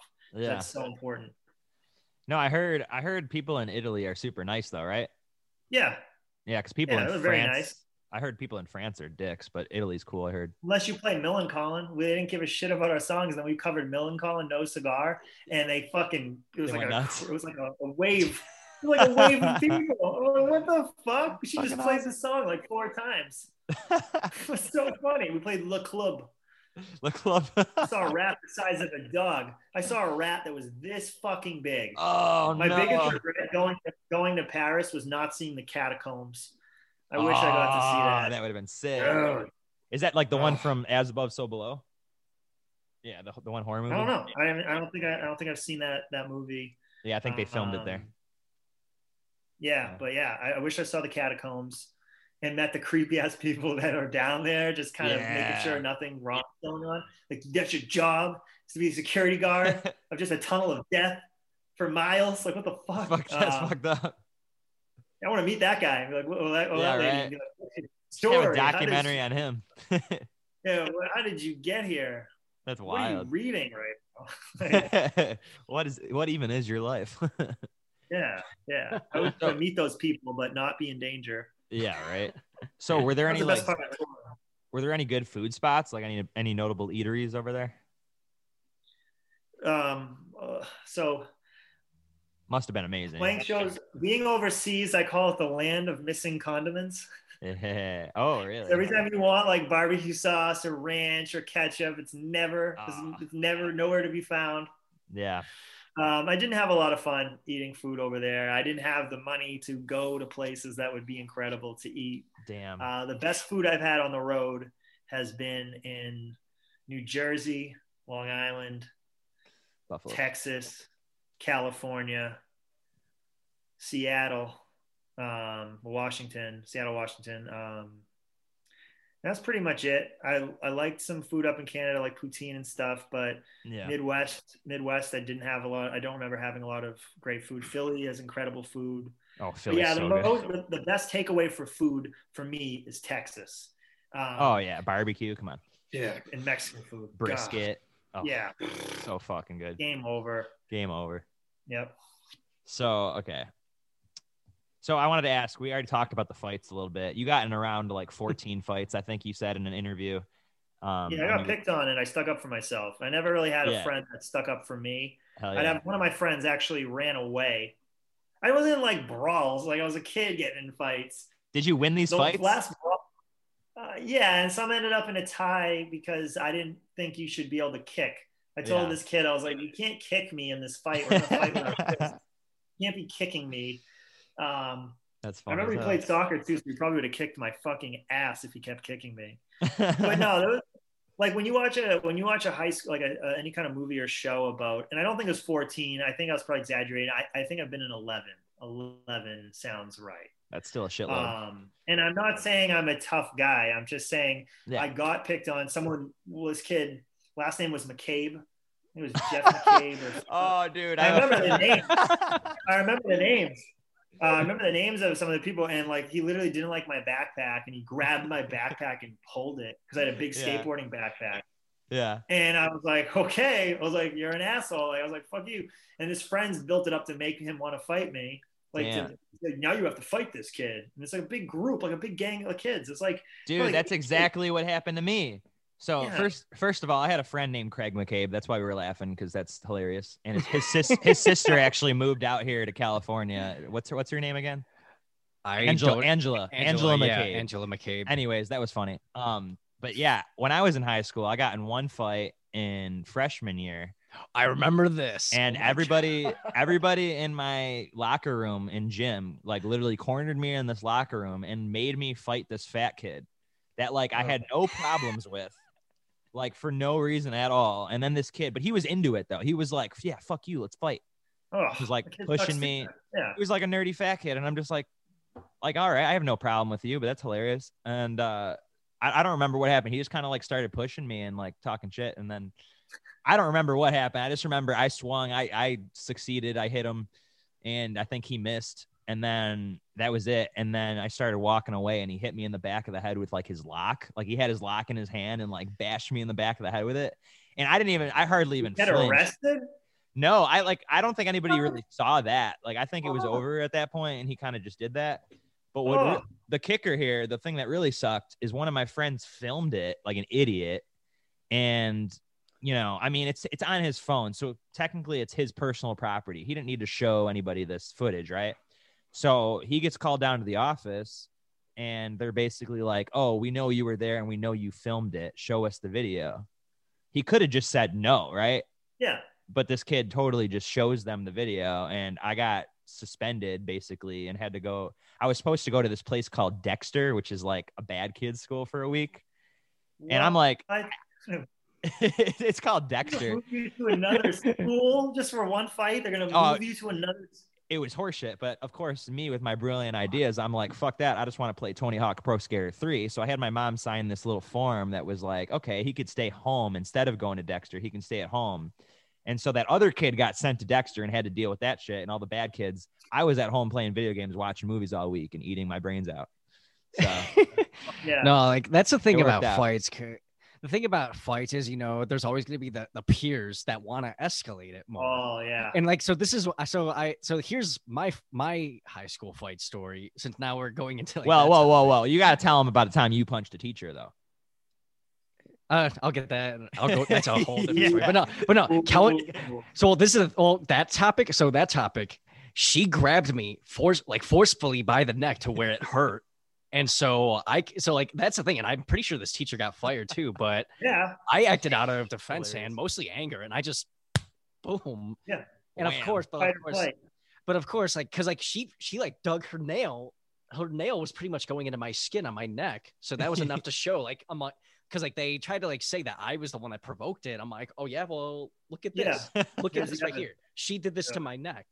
So that was enough. So that was enough to like say something. Yeah. But then like the other topic, Kellen remembers this actually, because this is when around the time we saw Rob Zombie and Alice Cooper. Oh yeah. So this is what happened. I'm on the bus on the way home. I'm like, this is like 17-year-old me. This is like 11 years ago.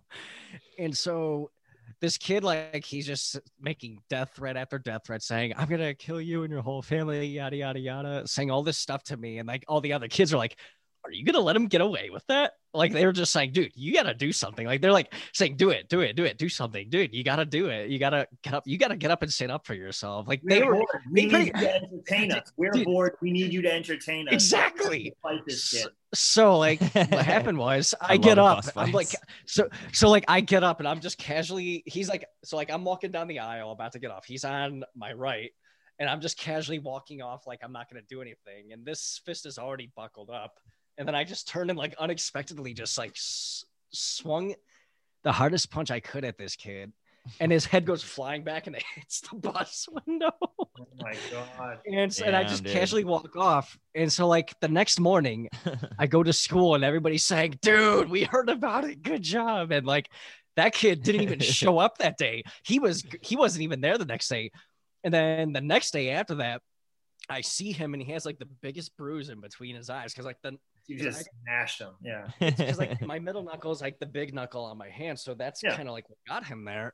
And then like he's just like looking down the whole time when he walks by me. And then like I get called to the principal's office later in that day. And like, so apparently based on what I heard, he ratted me out by saying my initials. And I was the only one that stuck out like a sore thumb on that bus. Yeah, but your initials are CM. There's got to be more people with CM, right? No. Oh, so funny.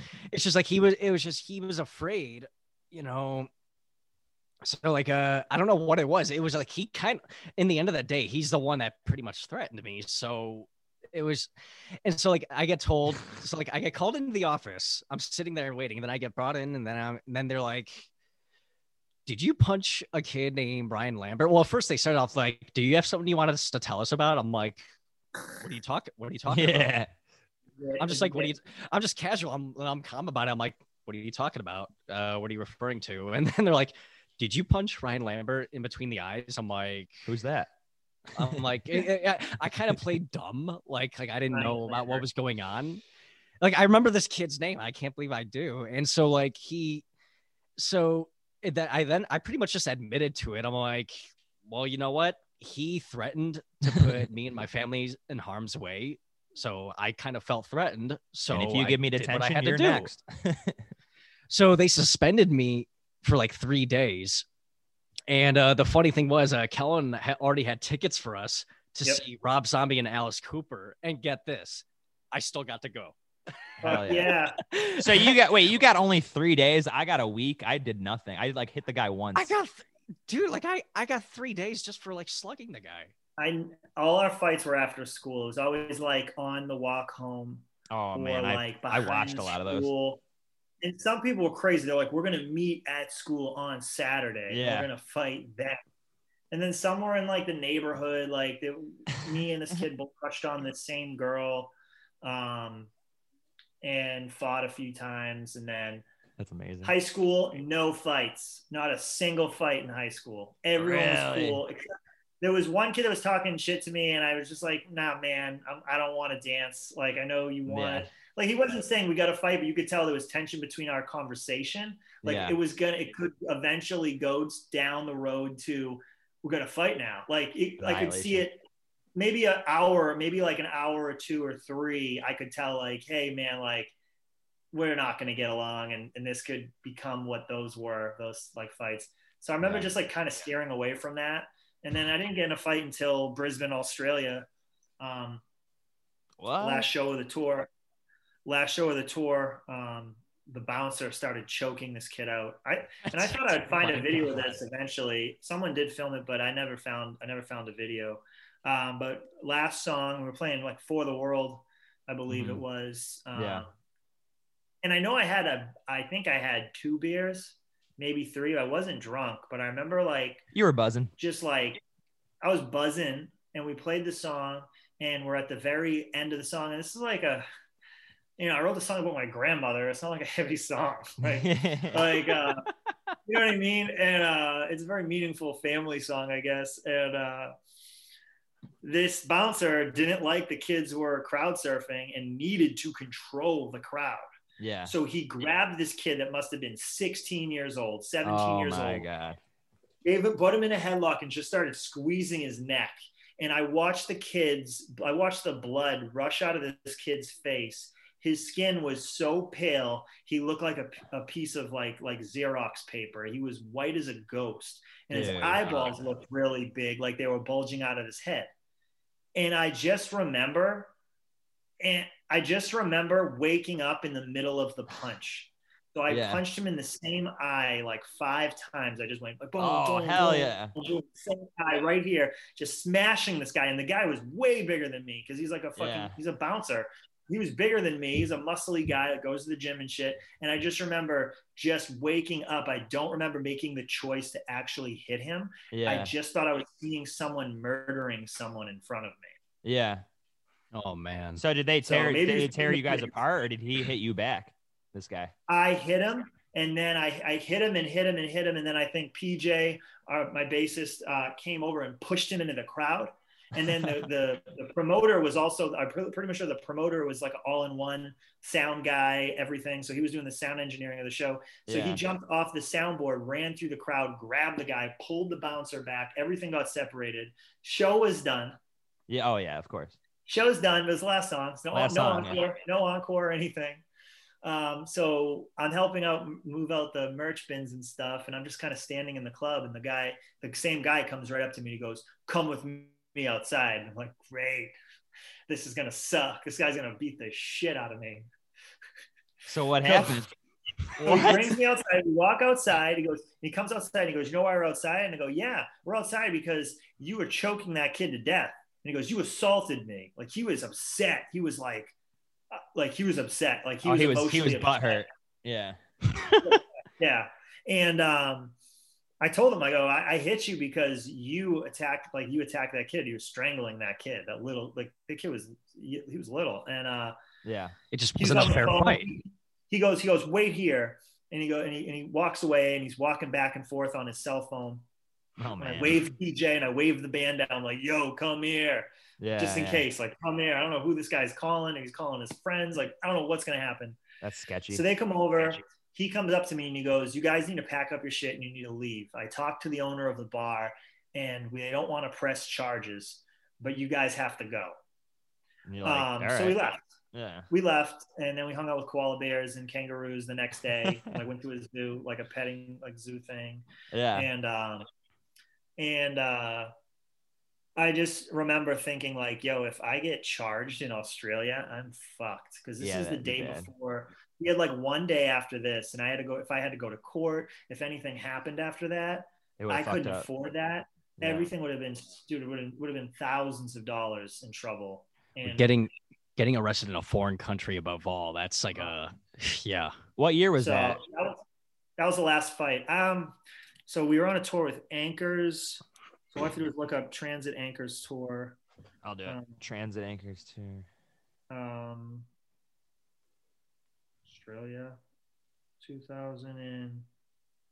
Oh, yeah. Nope, just comes up with tourist stuff. Let me do this. I should know this. I'm just kind of blanking. 2012. 2012. 2012. My last fist fight was in 2012. I feel pretty good about that. This one says the story so far, Anchors tour. That one says it on Pinterest underneath it, but above it, I believe it was 2012. Okay. Damn. So yeah, theirs is 2013. They did a 2013 tour. We did a 2012 tour. I see. So this was like before. Oh, damn. So it's like after. I'm trying to think what year that was. Listen and Forgive came out. This was right after Listen and Forgive. Yeah. Yeah. That's what I was thinking. And it was at Paddington Hall in Brisbane, Australia. Damn. On August 26th was the last fight I got in. That's amazing. And I'm proud of that. But I'm not proud of the fight. I just thought that kid was getting murdered. That was 2 days after we released our first film in a film festival. August 24th, 2012. Remember that? That's right. That's right. It was 2 days after that. And Kellen directed it, and he won an award for it, actually. It was absolutely garbage. People, you need something productive. It was garbage. Well, you know, like we kind of look back on that stuff and, you know, we realize it was like the starting point to, you know, it was just making stupid films with our friends and throwing them in festivals and pretending we're somebody. It was hilarious. But that's how we met people, and that was fun. So it opened up a lot of doors for us. But yeah, continue. I really respect your taste for diversity in music and the fact that you really don't like being labeled or placed into a box. Your love for music really branches out to many genres. What helped you develop this mentality? And are there any genres that you don't like personally? So I think I kind of feel like I answered that a little bit with just influences over the band. Yeah. We really got inspired by what Piebald and Saves the Day did. Pretty much, they just put out a record and they changed their sound or they changed their genre. Not completely. But you got to say they're like, there's a giant difference between Can't Slow Down and In Reverie. Mm-hmm. There, you know, there's a giant difference between like, you know, early Piebald records, like We're the Only Friends That We Have. And then, you know, When Life Hands You Lemons. I feel like those were bands. I know a lot of bands have done that, but I feel like Saves the Day going from Can't Slow Down through Being Cool, Stay What You Are, In Reverie, you know, Sound the Alarm, all those records have a different sound. Mm-hmm. And if you listen to Chris Conley in interviews, you can tell he's doing whatever he wants to do. He's following his own musical path. Yeah. He's not taking any advice or any direction from anyone but himself. And I always found that really cool about him. Mm-hmm. to be so confident in where he wanted to go. And I think that rubbed off. And I think Tim had a lot of that in him too. Mm-hmm. And he was kind of like one of the main engines of the entire band. It was like, yeah. I feel like it was his band that we were a part of, but not in a negative way. Yeah. I feel like it was his baby and his dream that we were a part of, and we added as much as we could to it and make mm-hmm. it our own dream. Mm-hmm. But I think with his stubbornness to do whatever he wanted to do with his guitar and his song structure and his writing, and then me being stubborn with what I wanted to do, mm-hmm. kept that was a no-brainer to do what we did. The song he wrote the most lyrics for was Young New England, where I kind of co-wrote those songs, less of me doing most of the lyrics and melodies. Mm-hmm. And then where it's more of me is Joyride, and then the albums before Young New England. So the most control he had lyrically, yeah. where I kind of had to collaborate, was probably Young New England. Wow. And he did a lot of like the structuring of songs too, right? Yeah, like he'd give me a guitar riff, just be a riff. Yeah. I would write my parts, and he would tell me what he loved and what if there was a part he didn't love and I needed to go back. Mm-hmm. And then we would run with that and then show it to the band. And then the band would add everything, and then we'd change and gut parts out and add new parts. And then sometimes he would take a demo, like he took the demos that were going to be what Listen and Forgive was originally going to be, which was like basically a sequel to Keep This to Yourself. And he literally took Long Lost Friends, which was a slower, sadder song. I guess it was slower than Keep It to Yourself, but it was sad and like crushingly sad. And then he made Long Lost Friends more of a catchy song. Mm-hmm. And I remember hearing it and loving it, but being like, I don't know how you took that song and made it this song, but cool. You know what I mean? Like, this is great. But then he would do that. He would like take a song that me and him already wrote, and then go back to the drawing board with it and then show me what he did. And then there'd be songs that I would just write the song front to back, no music, mm-hmm. where it'd just be the vocals, and then they would make the music around it. But that didn't happen as much as I'd like it to, but it happened a good amount. I would say it happened a few times, and I wrote like one riff on a Transit record. Mm-hmm.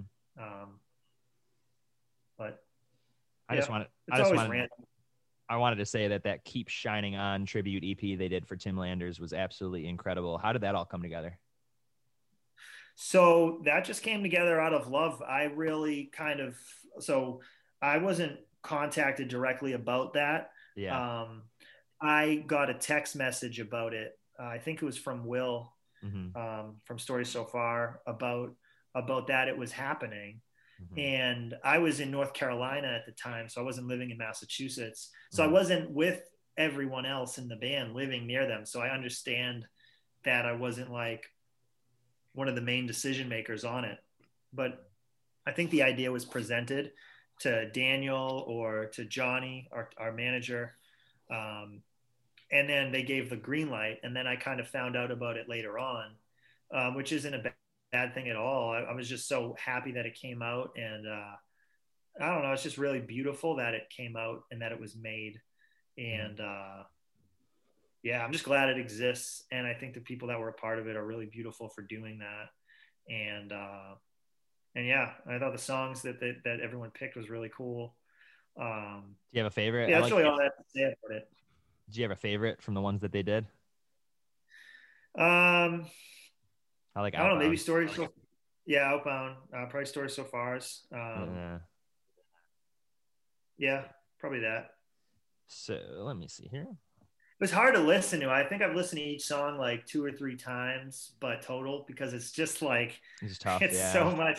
It's so emotional that it hits so close to home. Yeah. Like my brother passed away last year, and that really fucked me up. And then before that, obviously Tim passed away before my older brother passed away. And each time it hits you, it just doesn't feel real. And I remember our drummer, Daniel, called me, and he out of the blue, and I haven't talked to him in a while, not for any negative reason, we're just caught up in what we're doing. And he called me, and I was watching True Detective season 1. And I said, as soon as he picks up, I go, oh man, I was just thinking about you. I'm watching this show. I'm watching True Detective. And I remember Tim showing me this show. I said, Tim, too, to Daniel. I go, I remember Tim and you being obsessed with this show and talking to me about it and showing me it at like a hotel somewhere on tour. And then he got really quiet. And I'm like, what? And then he told me that Tim passed away. And it was just so weird that like he called and I immediately started talking about him. And then he told me the news. Yeah. But actually I talked to Tim and had a real heart to heart about music. And he told me that he was really like happy that he met me and really happy for all the songs we wrote together. I'm not giving it justice of what he said. I remember I was doing a million things at once when he called me. So I wasn't really free as much as I wish I was, but he called me out of the blue. I had no idea who he was. The number was a Saugus, Massachusetts number, and he's not from Saugus. He's from Stoneham.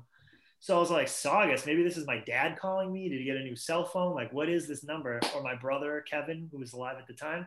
And I remember just picking up the phone because it said Saugus, and then it was Tim's voice. And it took me a while to figure out who was calling me. I was kind of like, you know, when someone calls you and you're not really sure, you don't want to be rude and be like, hey man, yeah, everything's cool, man. Everything's great. And they started talking about Mineral. He started telling me about Mineral, the band Mineral. And I remember just talking to him about that, like after I realized who it was, because his voice sounded so different. And then we had a great talk about music. And this is the craziest thing, when someone passed away, you never think that when you're talking to them, it's the last time. You'll never have that feeling. No, yeah. And then after it does happen and they do pass away, you realize that was like the most important conversation you could have had with them. Or it was like such a bigger conversation than you think it was. You know what I mean? That was the last time you talked to him. And yeah, man, it's just crazy. It still doesn't feel real. I love his family so much. His dad's unbelievable. His brother Seamus is incredible. That whole family is just incredible. Everyone is, and his family, his immediate family, is just so beautiful and caring and passionate about what he did. You know what I mean? And supported what he did so much. And yeah, I'm just so thankful to have been a part of his life, such a big part, and that Tim was such a big part of mine. So, and you know, his work really relate, man. Yeah, I can really relate because, you know, especially when you have that tight bond, and you, especially like you guys are on the road together for years, you know, you develop a really special bond, and it's very, and a chemistry like no other. So, and like when somebody is just like gone, just like that, it's just like it's something that you never really comprehend with it. You know, it doesn't feel real. You don't really accept it mentally, but exactly. I will say this. This is how I remember Tim. How I remember him is we're outside. I think it was Taking Back Sunday's bus, and Adam was obsessed with like working out and like doing planks.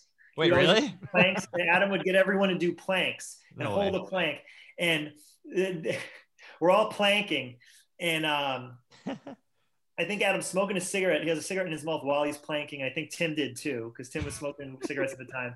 Yeah. And he's planking, and this guy walks over and he looks at all these dudes just doing planks outside this bus, like and he just stops and he looks at us, and Tim goes, he's like, yep. He's like doing the plank. He's like, yep, just a bunch of cool guys doing some cool guy shit. Like, to this complete stranger, and he's saying with like a cigarette in his mouth or whatever, he's like, just a couple of cool guys doing some cool guy shit, nothing going on here or whatever.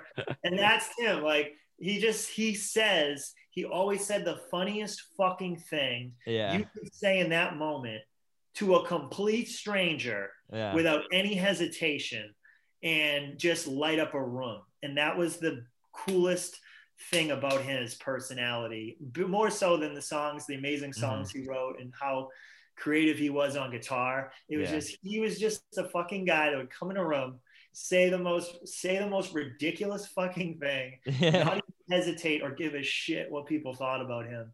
And it was, but he never tried to hurt people's feelings either, but he was just like a timeless personality. And I miss that about him more than anything. Mm-hmm. Do you have any like video footage of like some of the shenanigans you guys did on the road?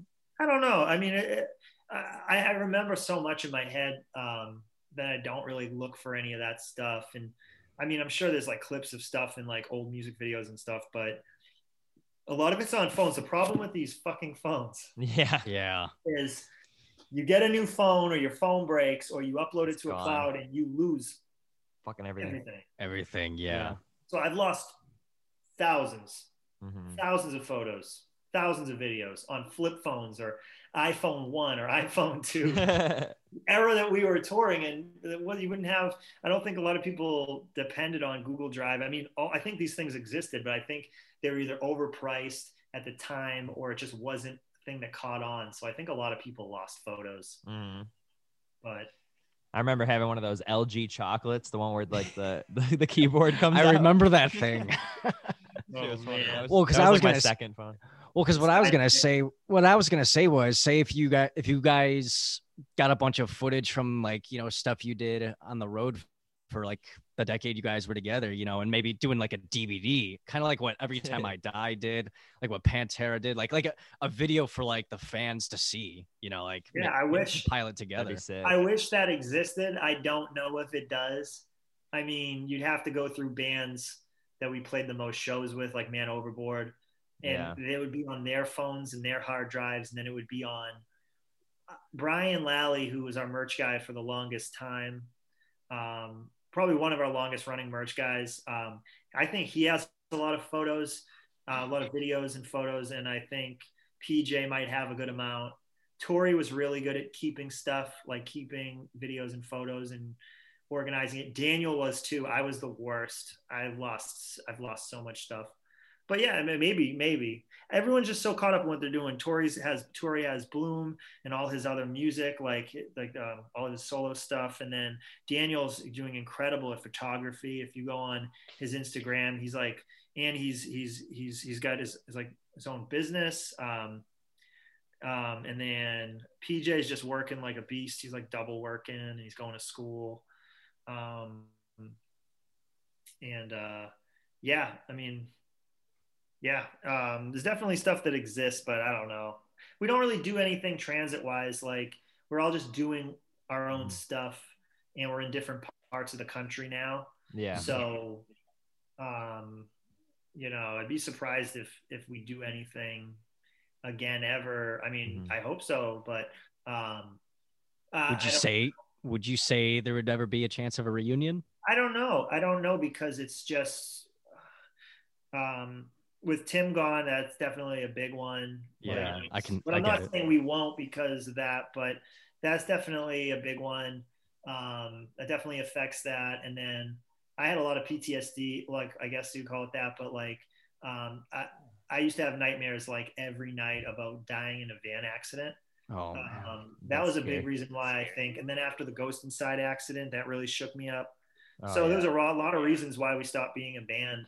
And it wasn't just one reason we stopped being a band, but for my reasons personally, why I was like, okay, not touring anymore. It was a lot of it. Just, I didn't feel like it was like I could die on the road. I felt like I would eventually. Yeah. And we got in a lot of close calls. We hit a lot of black ice as a band. That's and scary. Then I almost killed us. We almost went off we hit black ice on a mountain in Wyoming. Oh shit.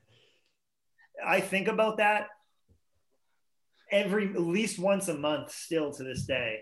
And this was way back when. This was probably before Stay Home came out. This was like when we first started touring. Damn. I believe so.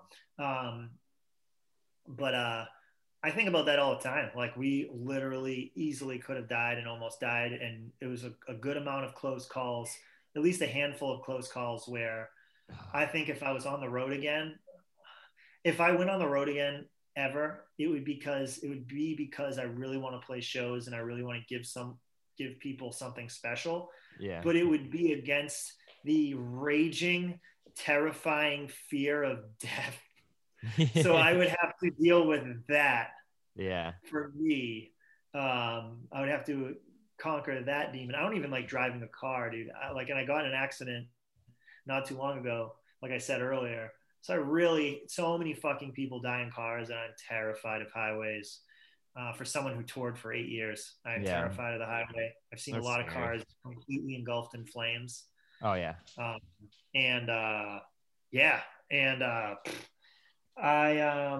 That's one of my reasons why, you know, not doing it anymore seemed like the right time. I think the Ghost Inside thing shook me up more than anything. And it just made realize, like, wow, these are people we played shows with, we toured with, we've run into at festivals, and then that happened, and it definitely shook me a lot. But and there was other reasons. Other people wanted to start businesses, like start a family business with their brother, or, you know, different endeavors happened too at the same time that led to us no longer being a band. I think you ended at a good time though, because there really wasn't a bad release. And I feel like Joyride was just such a great album to go out on. And I feel like it left fans wanting more, which is kind of a good thing. I would say. We ended on the word end. That was cool. I'm like a big word nerd. And Joyride ends on the word, this is how it ends. So ends. Oh, yeah, you're right. Yeah. But I know that was kind of cool for like word nerdery. This is kind of like that. And I didn't do it on purpose, but I remember writing that. I had a really weird experience writing the lyrics to that song. Tim wrote the bones of the song. So Tim wrote like the demo of the song and the lyrics first. And then I gutted, not all of it, but I changed the song into a different song. Yeah. Because he wasn't with the band at that point. But I took... I wish I could, I'd have to have the song in front of me, but the song is written by me and him. But when he first presented the song, because it was his song before he left the band, and it was the band's song, because it was all of us working on it. This is my song. This is when I was working on this song, I had a really weird, I had an experience that I never had writing a song. Where it felt like a song was coming into my head, like from somewhere else. Yeah. And lyrics came into my head that came from somewhere else. That was the love, sick and lonely part of the song. And I looked up who it was, and it was like an old song. I think it was like 1940s or 50s. And it was a song, a singer. It was a female singer. I think her name's Anna Baker. Okay. That left the United States and went to France and became really successful over there. And the words came from her and the melody came from her, but I never heard the song in my life. So I went on YouTube and typed in the words that song was from, and I hit play. And when I hit play, the whole room that I was in, the bedroom where I started writing the Transit songs from day one, the same bedroom at my mom's house in Saugus, the whole room felt like it was electrified. Like the air felt like it was electrified. I know it sounds stupid and crazy, I remember being like, what the fuck? Like having like a ghost, and it felt like a kind of like a ghostly encounter, but I didn't see anything. I just got the worst chills and pins and needles from clicking play on that song. Yeah. And I remember being like, for some reason being like, I gotta fucking make this I have to put all my energy and work into this song now, because I had some weird moment. That's crazy. And then I didn't know, maybe it was the universe telling me that was the last Transit song. I don't know, but that's freaky. I know all the rooms.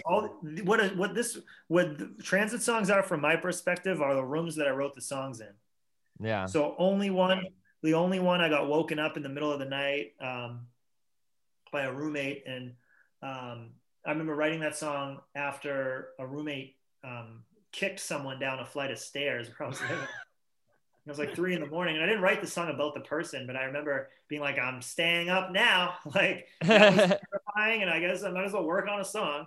And which song was that? The only one. The only one. I wrote that at, like, on a kitchen table in Salem, Massachusetts. And then that's a strong opening. Ignition and Friction came from the Listen and Forgive era of Transit, I believe. Nothing Left to Lose came from listening to like a lot of Postal Service and Death Cab for Cutie. Hell yeah. And just trying to make like a fun song. Sweet Resistance did too, that's I believe. No, Nothing Left to Lose was more of a Young New England kind of song. Yeah, Fine By Me came from the listen and forgive kind of era, because I wrote a lot of songs while we were writing Listen and Forgive that I had, that I never got rid of. I just kept them and kept working on them and tweaking them from there. Yeah. Summer Dust, I wrote rhymey. I was trying to like rhyme a lot in that song. And then Pins and Needles, the same thing. And then Follow Me was more of a singer-songwriter attempt. Mm-hmm. But yeah, what a fun, this is my favorite record of Transit for sure is Joyride. Saturday, Sunday too. Yep.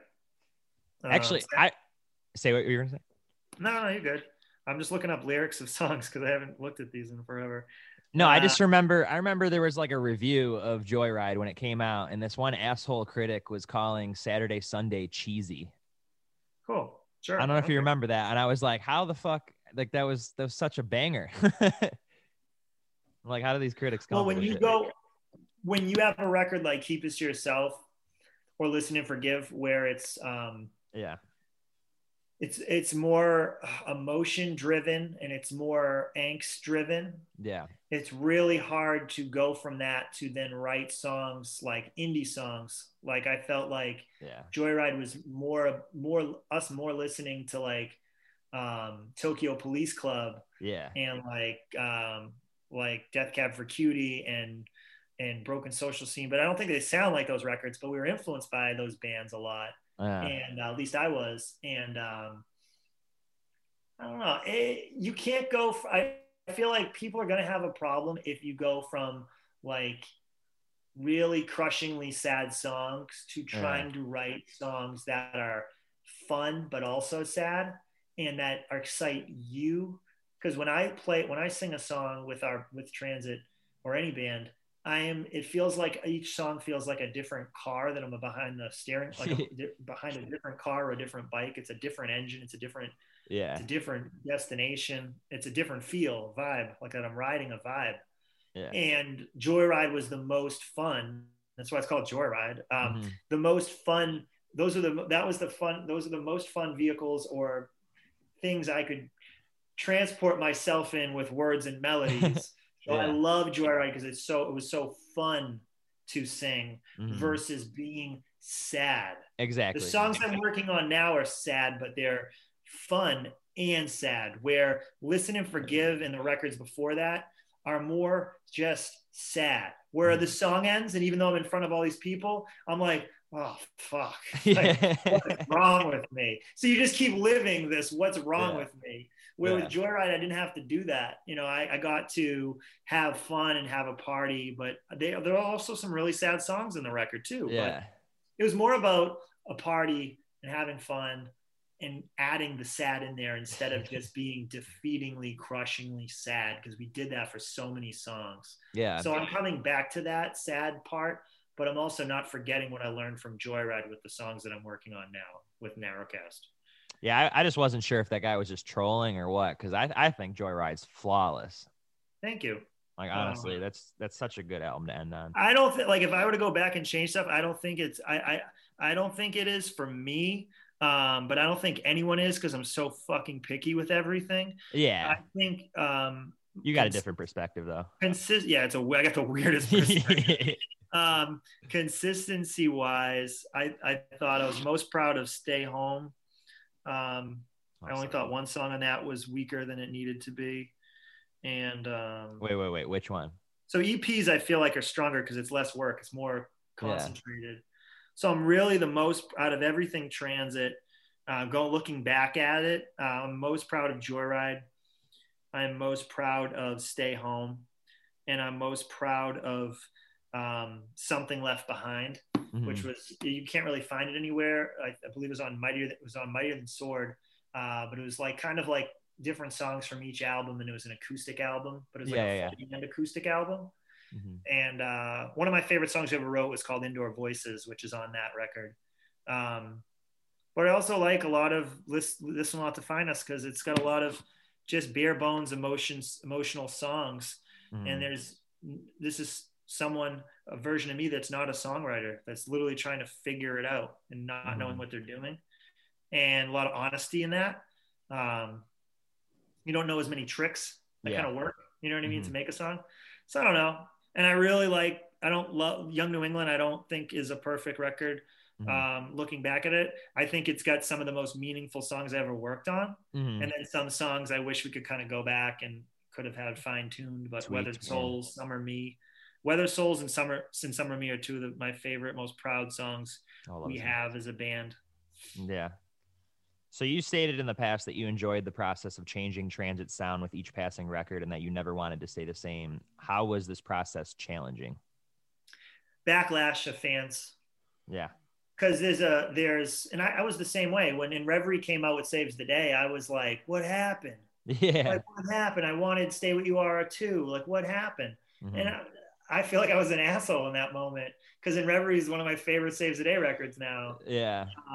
It happened with Piebald too, when they had more of a piano record after We're the Only Friends That We Have. It happened with me with a lot of bands. Tegan and Sarah had The Con, and then they put out more of like a dance record, more of an electronic record, and that record's fucking incredible. Yeah. But when it came out, I was like, I don't know. And then I was wrong, but I'm not saying people were wrong about our stuff, but that was it. It was just, we wouldn't have been a band. If we had to do what people expected us to do, we wouldn't have been a band, because then it would have felt like work. And when it feels like work, we'd rather go work a job and make actual, make money, make money that you can provide a family or own a house or, pay the bills. 'Cause in the music industry, you're not paying bills. We played with giant, pretty big bands. We met a couple bigger bands than us on Warped Tour, of different genres. Like some of the heavier bands we met on Warped Tour, where none of them were like, you're like, wow, you had a big crowd, and they're all struggling. So many bands struggle to pay the bills and get by. And if we're gonna work for free or just get by financially, we're going to do exactly what we want, no questions asked. And it doesn't matter how people review anything we put out, because 100%. Yeah, because they do have an effect on you as a band. Because they affect how people definitely affect the way people perceive records by reading the reviews. But they don't have an effect on how you write at all, unless you read and listen to them. So I'm glad we didn't do that. So how was your experience shooting the video for Young New England? Was that a general call for fans to come out and be a part of it? Oh man, we were definitely drank during that. We definitely drank. One punk kid, which made me feel good.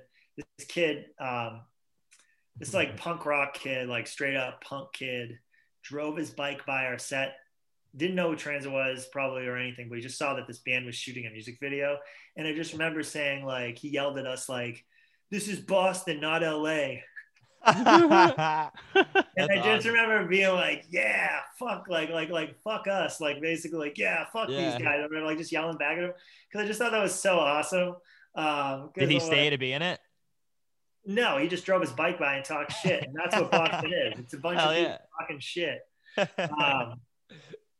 But yeah, the video was fun. I don't know. It's definitely, it's not one of my main memories, especially because we were exhausted and definitely drinking. Yeah. In the city and partying. It was cool. It was cool. That's my mom's favorite Transit song is Young New England. Really? Yeah, she always tells me about that, and it's not my favorite Transit song. I definitely love it. It definitely makes me feel good about where I'm from. Yeah. I definitely never thought we'd write a song like that song. Yeah. Definitely the most unique Transit song. That was another older song that was supposed to be on Listen and Forgive. Yeah. That didn't make it. That didn't really make sense with the guitar, the song structure, or anything. And then we reworked it into more of a sing along kind of song. Yeah, that would have been a weird one for this Listen and Forgive. Young New England as a record to me feels the best when we play it in Massachusetts or in Connecticut, those songs come alive, and it feels like we're now a local band again in a good way. But the heart of the band for me is Listen and Forgive. For sure. Joyride isn't, because it's the end of the band, but the heart of the band, what Transit is to me, will always be Stay Home and Listen and Forgive. Yeah. That's like the heart of the body that is transit from my perspective. So who the hell wanted you to drink out of a shoe? Is that your idea?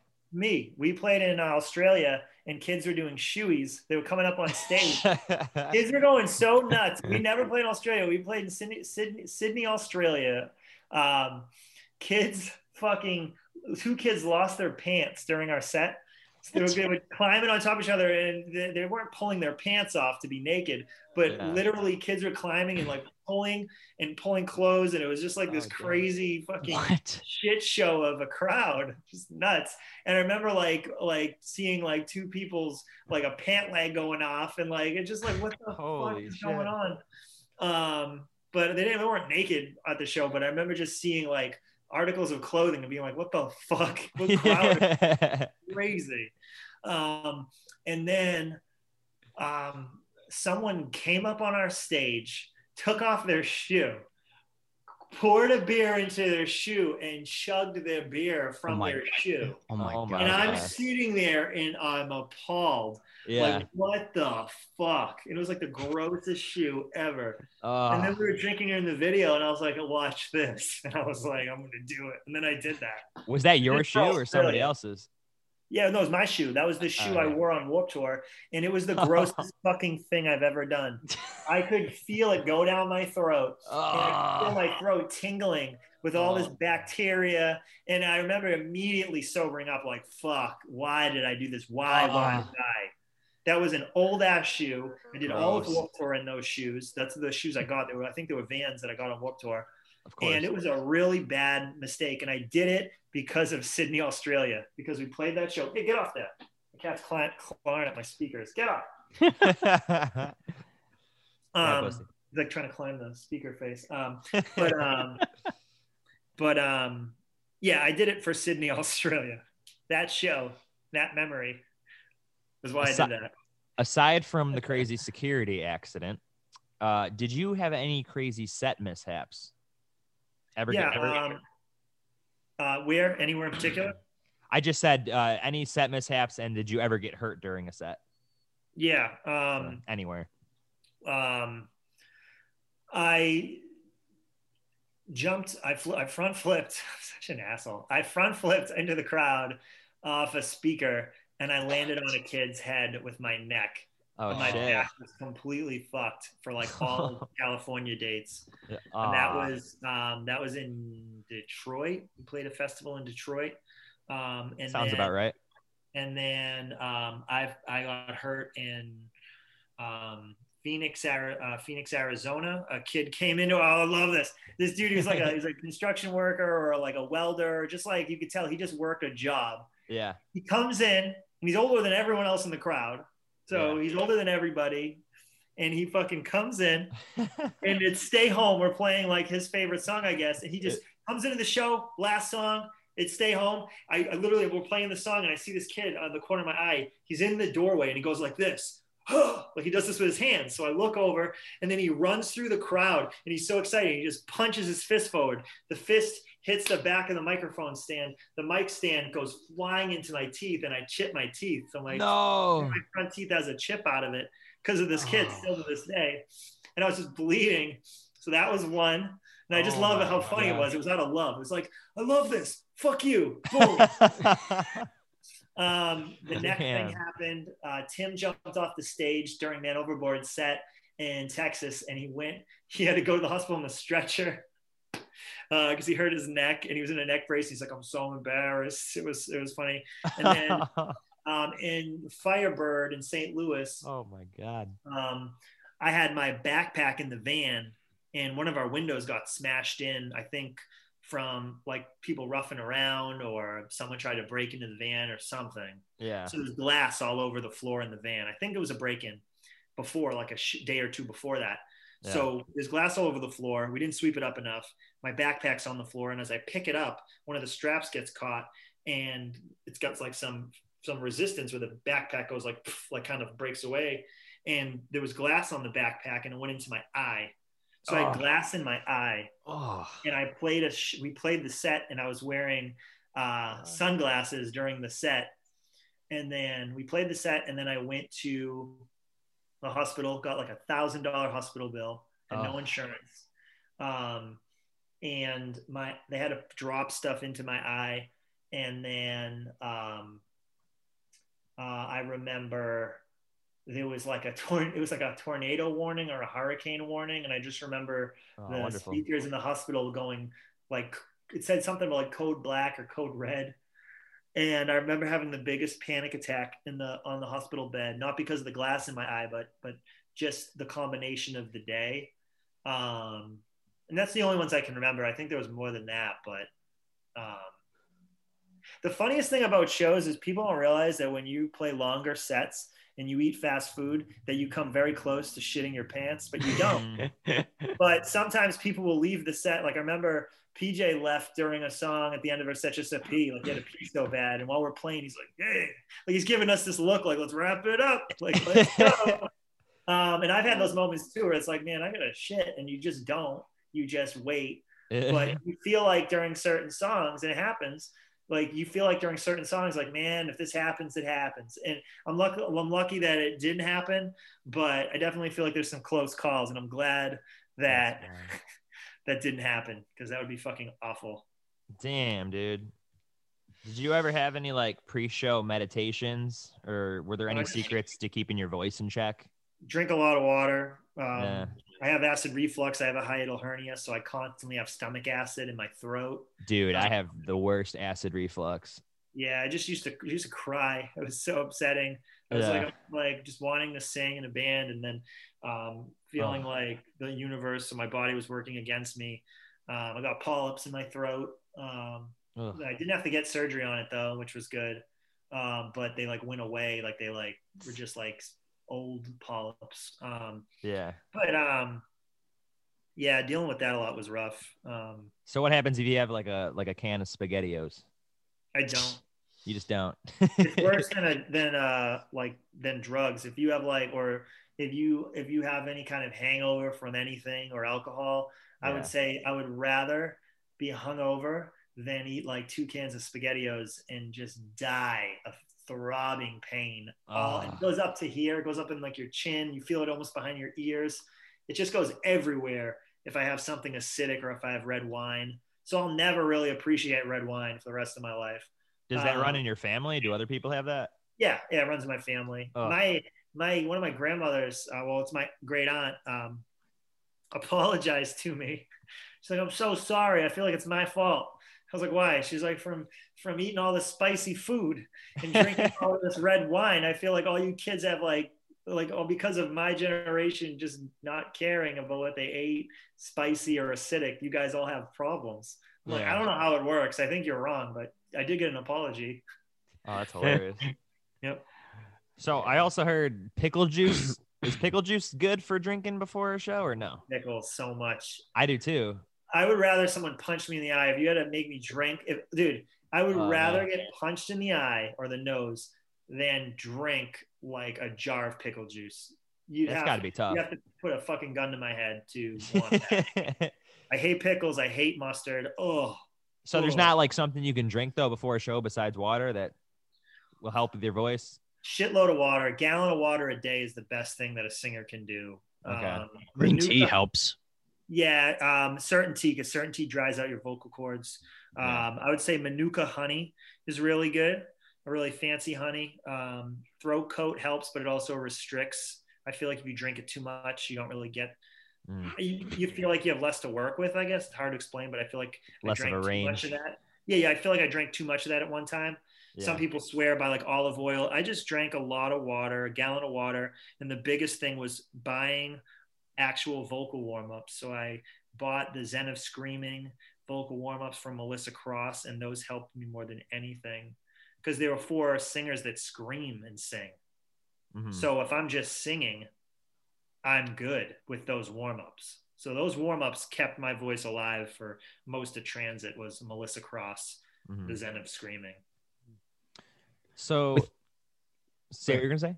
Oh, yeah, I was going to go. So within the past few years, because I know Transit's been disbanded for about 5 years now, has anybody like ever stopped you in public and like recognized you?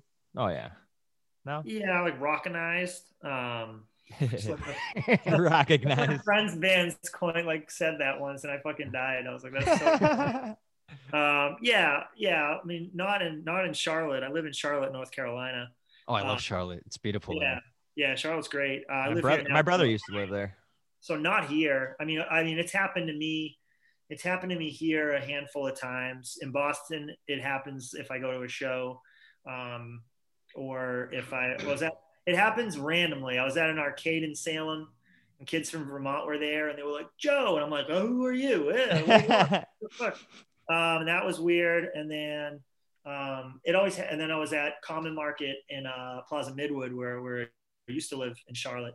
And there was a fan that was there that recognized me, and I thought that was really random because I just moved here, and that made me feel kind of special, like, oh wow.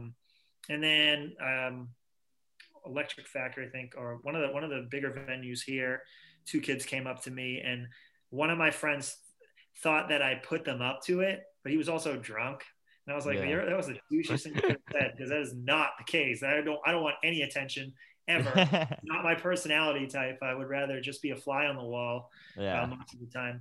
But yeah, it happens. It happens more so in Massachusetts, and it happens if I'm at a show. If I go to a show, a show with a band that's close enough to what Transit sounded like, or tour with Transit, maybe one or two people will say something, and it feels good. The best thing is I keep my Facebook. I don't really use social media. I use Instagram kind of, but I don't really use social media, and it's really good to keep them because I like to be off of my phone and just live in the now as much as I can. Yeah. But it's good that I have social media because people will reach out to me, and I'll be able to connect with them and, send them a paragraph, or send them, bands that I really like, or just kind of talk about music. So I really like that, but yeah, I really love our fans, and I think we had really interesting. I think we had a lot of people that played in bands that listened to us, and I think we had a lot of people that played guitar that listened to us, and a lot of people that like heavy music, like hardcore bands. Which, like, there's a lot of heavy bands, and then there's a lot of bad heavy bands, in my opinion. Oh yeah. And there's a good amount of good heavy bands, like, well, tasteful, I guess, because it's all taste buds. I don't think there's good or bad music. It's all just taste buds, like food.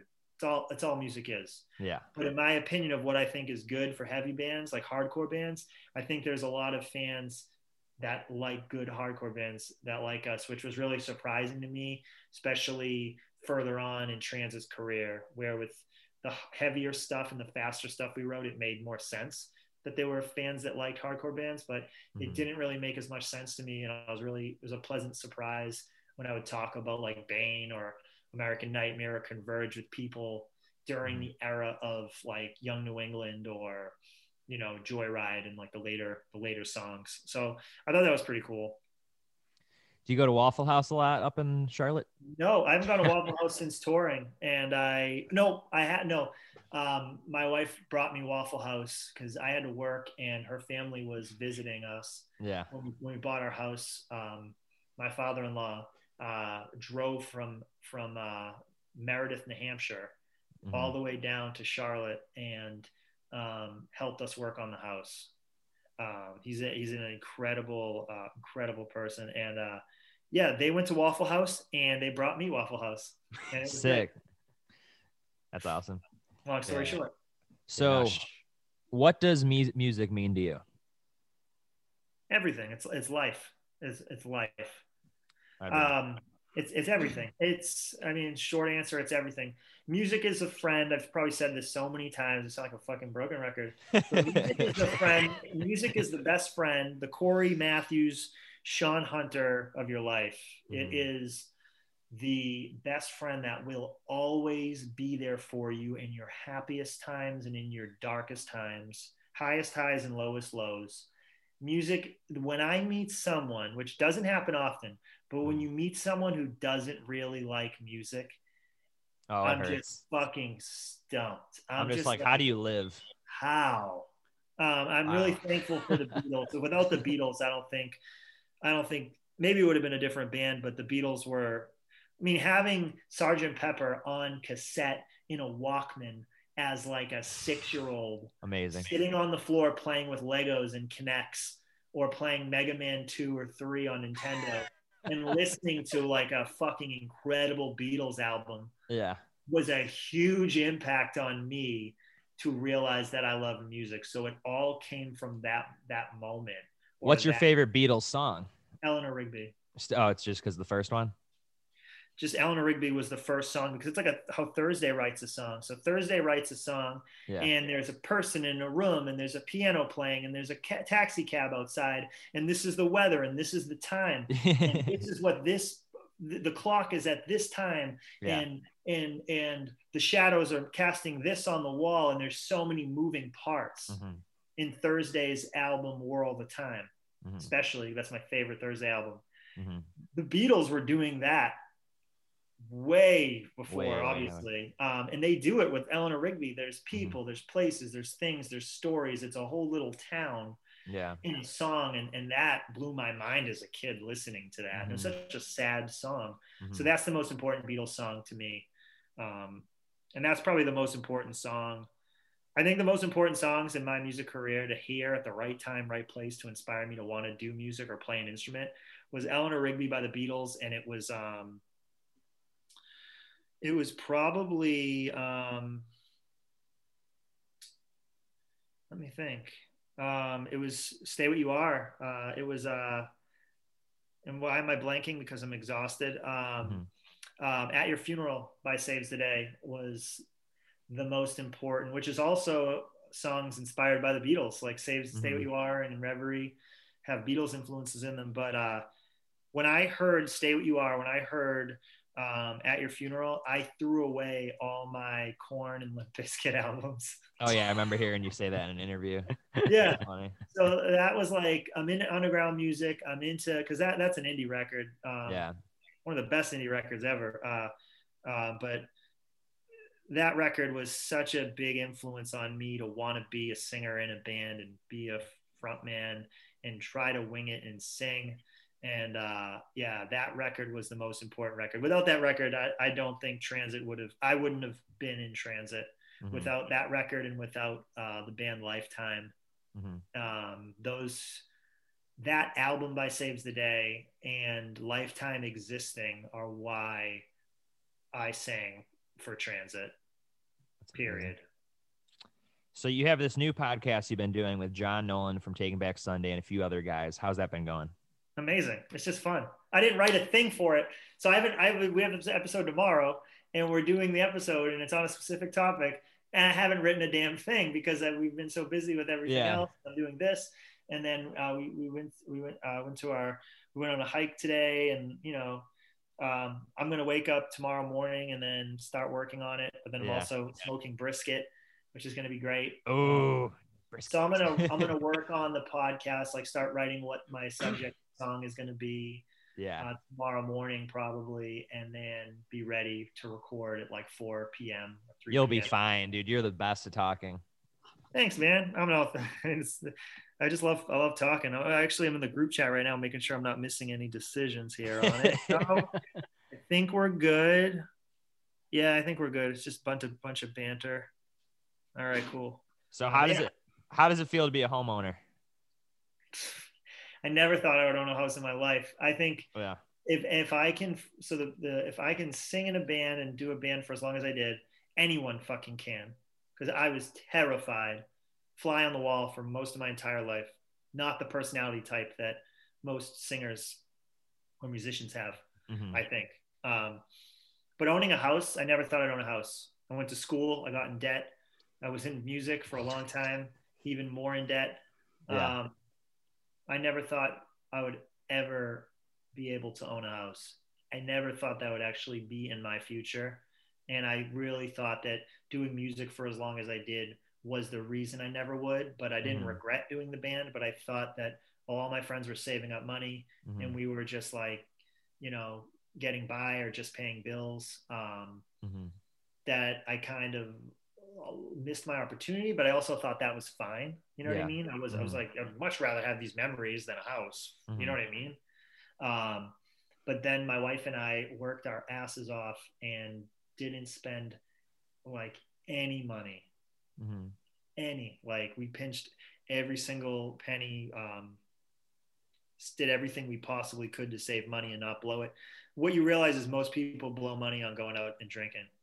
Oh, and I like to go out and drink, but that's where everyone's losing all their money. It's subscriptions to like Netflix, Hulu, this, mm-hmm. this, like all those take away your money. Car payments take away all your money, mm-hmm. and student loans, especially, because they're almost criminal how like expensive they are. Oh, it's ridiculous. Like, and then what you don't realize is going out and drinking, spending $80 here, $100 here, blah, blah, blah. And then you have no savings. And that's what a lot of people do. And it's like, that. Just don't do that. Just save all your money. Yeah. So where'd you guys meet then initially? Me and my wife met in Salem. We got introduced through a friend. Oh, wow. We just started talking about, Di Antwood and like weird music, and weird books.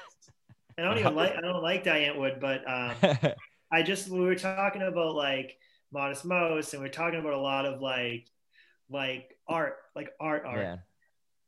visual art, movie art, like hocus pocus. We just really started talking about art and music, and I just started real like she's like my best friend in the whole world, and so cool. I just always wanted to be hanging out with her and be around her. Mm-hmm. Period. Before we were dating, we were friends and hanging out, and I just always wanted. I was just gravitated. She's such a amazing personality, so funny and smart, and mm-hmm. loves music like me. So I like literally met my other half. Yeah. Into the same stuff, and that was it. We met in Salem. We hung out a bunch. She knew who Transit was. She wasn't like a Transit fan. She knew that we existed. Yeah. But was into like punk bands more so than pop punk bands or whatever you want to call Transit, an indie band. Yeah. And I love Salem. Salem's where I started my whole music. Everything with me, music and local bands, all came from Salem. Mm-hmm. So meeting someone from Salem was like, oh wow, like this is great. And that's so sick. So that's how we met, just through a mutual friend. I went there a few years ago, did a road trip from Buffalo to Salem just to check out all the spooky shit during October, And mm-hmm. I just remember having the worst restaurant experience there. Like I legit. Where did you go? Some pancake place. I don't know which place this was, but it's like right there. It's like right in Salem. Like you probably could walk to it from all the creepy stuff. I'm so mad at you right now if I think it's what I think it is. So Fountain Place Diner. It's called the Fountain Place. I think this is what you're talking about. Fountain Place Diner. That sounds kind of close. Let me see. Fountain Place Diner. I hope it's not, because if this is the place, this is one of my favorite. This is my favorite place to have breakfast, but not for pancakes. It's not what I would get. Oh wait, this is more of like an outdoor thing though, isn't it?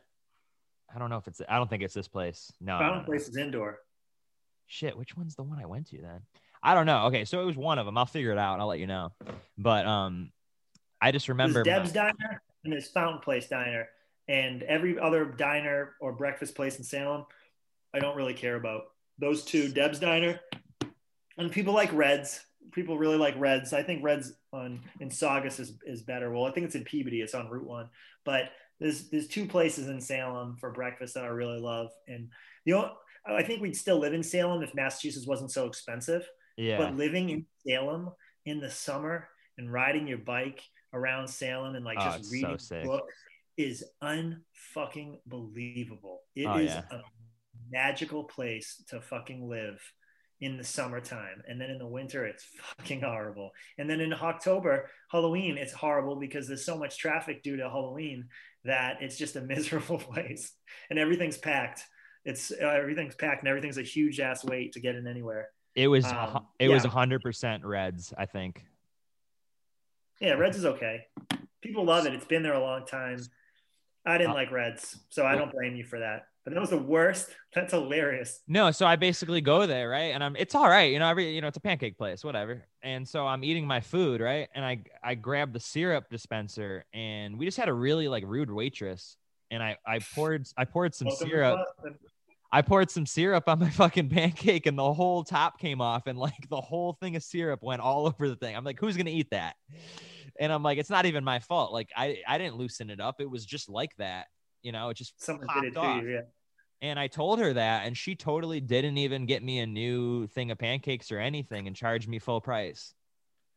I'm like, all right, hope the witches get you. Yeah. Right. Yeah. Reds is fine. It's just okay. I'm sure it's fine. I'm not a red fan. Best things about Salem are Harrison's Comics. Mm-hmm. Just going into, I can't remember the name of it now for the life of me. The old school, like the retro video game shop. It's pretty cool down there. Yeah. Same street. And then I really like Fountain Place. I really like Deb's Diner. Deb's is great. Hot Dog Company is great. I guess it's not a ton of places I can think of right now, but a lot of good food. Flying Saucer Pizza is great. Roast beefs, Bill and Bob's on Bridge Street. It's my favorite roast beef. They got good roast beef down there? Yep. Oh, Massachusetts is unless a lot of people don't realize it, everyone's thinking, oh, Massachusetts, baked beans, clam chowder, lobster. Yeah. No, it's about a roast beef super three-way. It's about sauce, cheese, and mayo on an onion roll.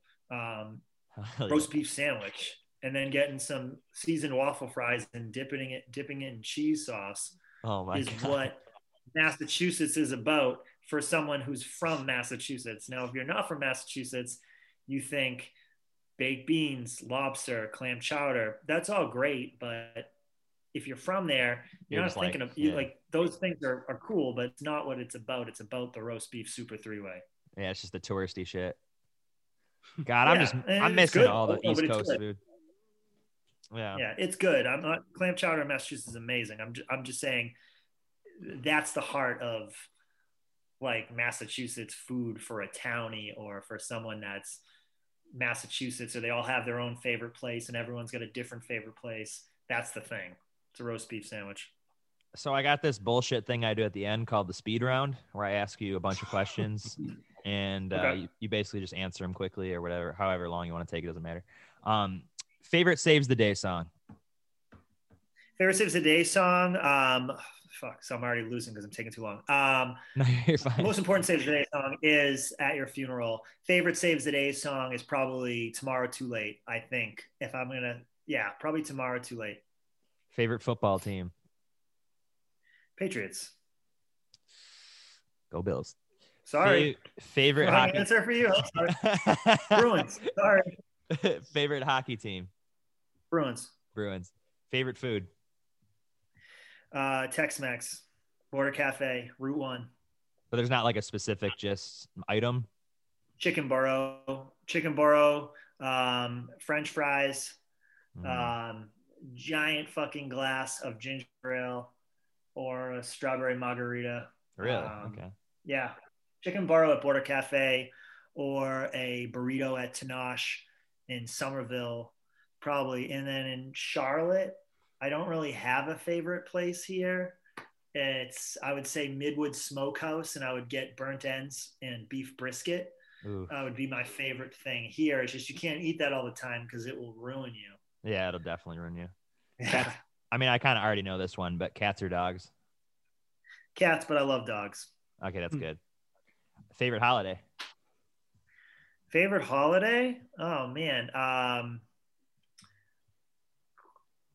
Christmas, because of the tradition of watching the movies and eating food until you pass out. Oh, yeah. So I think Christmas, but more in the lines of treating Christmas like Thanksgiving. Yeah. Christmas. Okay. Favorite record store that I've ever been to? I don't know, dude. Lunchbox here is amazing. I would say Lunchbox. It's unbelievable in Charlotte. Yeah, Plaza Midwood. Another question I probably know. Favorite tour food to get on the road? Definitely not Subway. Oh yeah, fuck Subway, dude. Subway gave me like literally the worst sickness in my life. I literally had Subway, and I'm almost positive it was Subway that did this. I had like incredible stomach pains and like just stomach sickness for 3 weeks. And I was working at Lexus at the time, like the car dealership. And after 3 weeks of just being in pain and getting sick and all this shit, I literally just like stopped my shift, went to my boss's office and was like, I'm going to the hospital. And he's like, oh, is somebody hurt? Like, what's going on? And I'm like, yeah, it's me. Like, I'm literally like in the worst pain of my life. Been like this for 3 weeks. He's like, oh shit. So I go to the hospital, and yeah, I had like whatever that, I can't remember what it's called, but that one like stomach sickness from food poisoning that it just, yeah. it lasts for like weeks, and it was the worst nightmare of my life. Oh, but yeah, favorite food from the road. Definitely not. Like, is it a chain? Are you talking about a chain, or are you talking about like a single, like a place? food item even, or a place? I guess that would make. I would say favorite food item. This sucks. My answers suck. I would say mashed potatoes from Wawa is what I miss the most, and then. Yeah, and then just Mexican food in Texas. Is what I and Philly cheesesteaks definitely up there. There's all different stuff. Long Island bagels up there, but I would say this probably a lot of people find that disgusting, but probably Wawa mashed potatoes. Mashed potatoes are actually my favorite food personally. That's hilarious. And I actually had Philly cheesesteak in Philly, and I must have went to like the worst spot because it sucked. So you go to Gino's? I don't know. There's Geno's and Pat's. I like Pat's more than Geno's. Yeah. And then there's a few other places, like hole in the wall places. I don't remember their names, but I remember them being better than both places. I had a chicken in the grass, which was really good. I can't remember where I got that. That was good. Yeah, I was in a band like a long time ago. I was like a synth player. And we played one show in Philly, and we just went out and got food, and I just had the worst cheesesteak ever. And I can't remember where it was from. It was probably like one of the chains. But you say you're from Buffalo, so you're going to have, you probably had a fucking cheesesteak that was better than a tourist cheesesteak. And that's why, because that's exactly what I had. I had J&M's subs in Saugus, Massachusetts. Yeah. That was straight out of like this place just seemed like it was from another era. Like it's just this old shop. It looked like one of the first sub shops that ever existed, period. Like this place is old.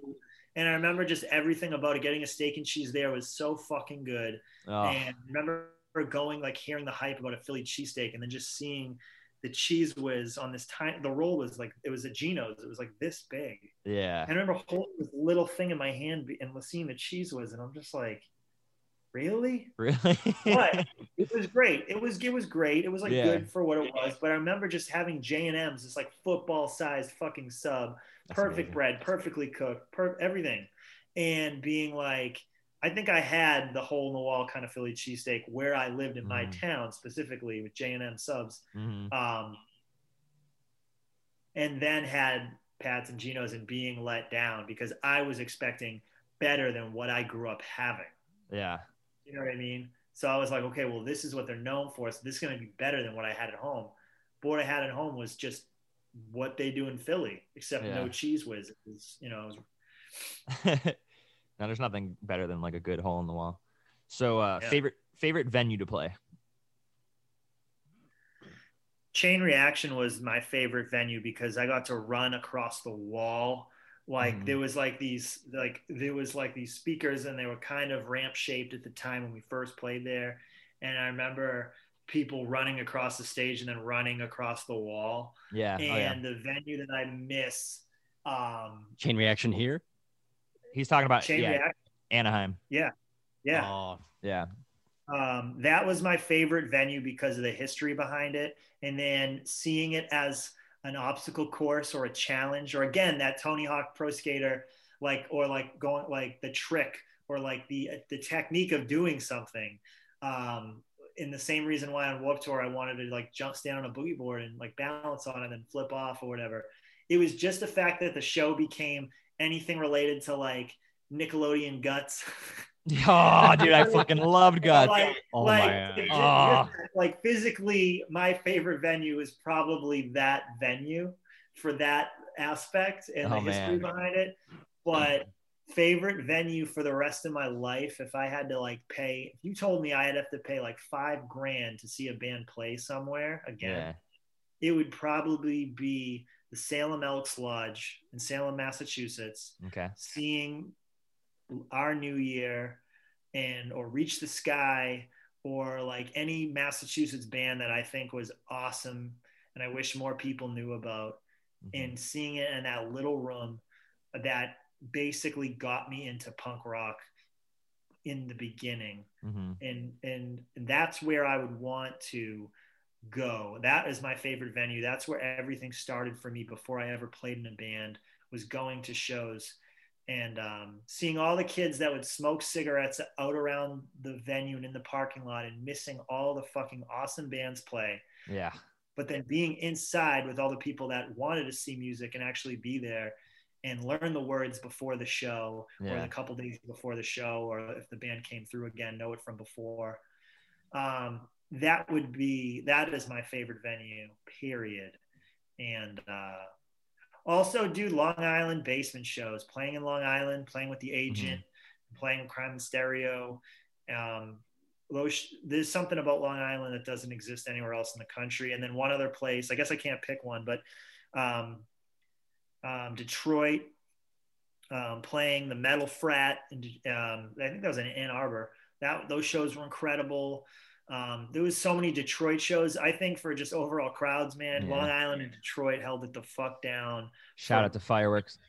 Best time. Yeah. Best time, best show, best crowds. Yeah. Some of the best crowds are in Detroit and Long Island for sure. Guilty pleasure artist or band? Guilty pleasure. So they're not, so they're kind of embarrassing to listen to. It has to be like slightly embarrassing. Yeah, kind of. I don't know, man. I mean, I don't think I really like Jane Says by Jane's Addiction. I don't really like Jane's Addiction, but I remember really liking that song. Okay. That song I really like, and it even has this like Under the Sea, like Little Mermaid, like doo-doo-doo, like sounds in there that are really bad, and yeah, I like that. Any bands with Breeze? Any bands with Breeze? No. I don't really have like I'm very like, I don't want to say like elitist with my music, but I'm very much like, I don't listen to anything I would say that is too beyond embarrassing or like goofy. Yeah. The goofiest thing that I listened to this week was MC Chris. That song, My Backpack's Got Jets. I'm over. Yeah. That song, that's embarrassing. That song, his voice is so ridiculous. He sounds like it's such a goofy voice. Yeah. Listening to that song a few times this week was definitely a guilty pleasure. And then his other song, what's that other one? The one we're in Aqua Teen Hunger Force. Where is it? I was actually looking at the lyrics. I have it right here. Candy. Want candy, bubble gum and taffy. Skip to, you know, that whole song. Yeah. That's a guilty pleasure. So I guess MC Chris is a guilty pleasure. That's a good one though. Favorite The Story So Far song? Quicksand. I was learning that today on guitar actually. Grape jelly or strawberry jelly? Strawberry jelly all the way, especially on breakfast on toast, dude. Everyone says that. Everyone says strawberry. I love grape.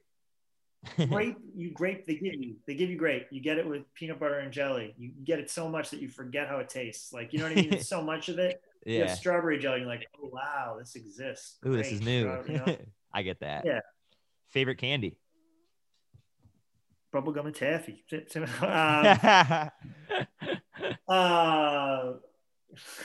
My friend Matt's gonna listen to this podcast just because I did that.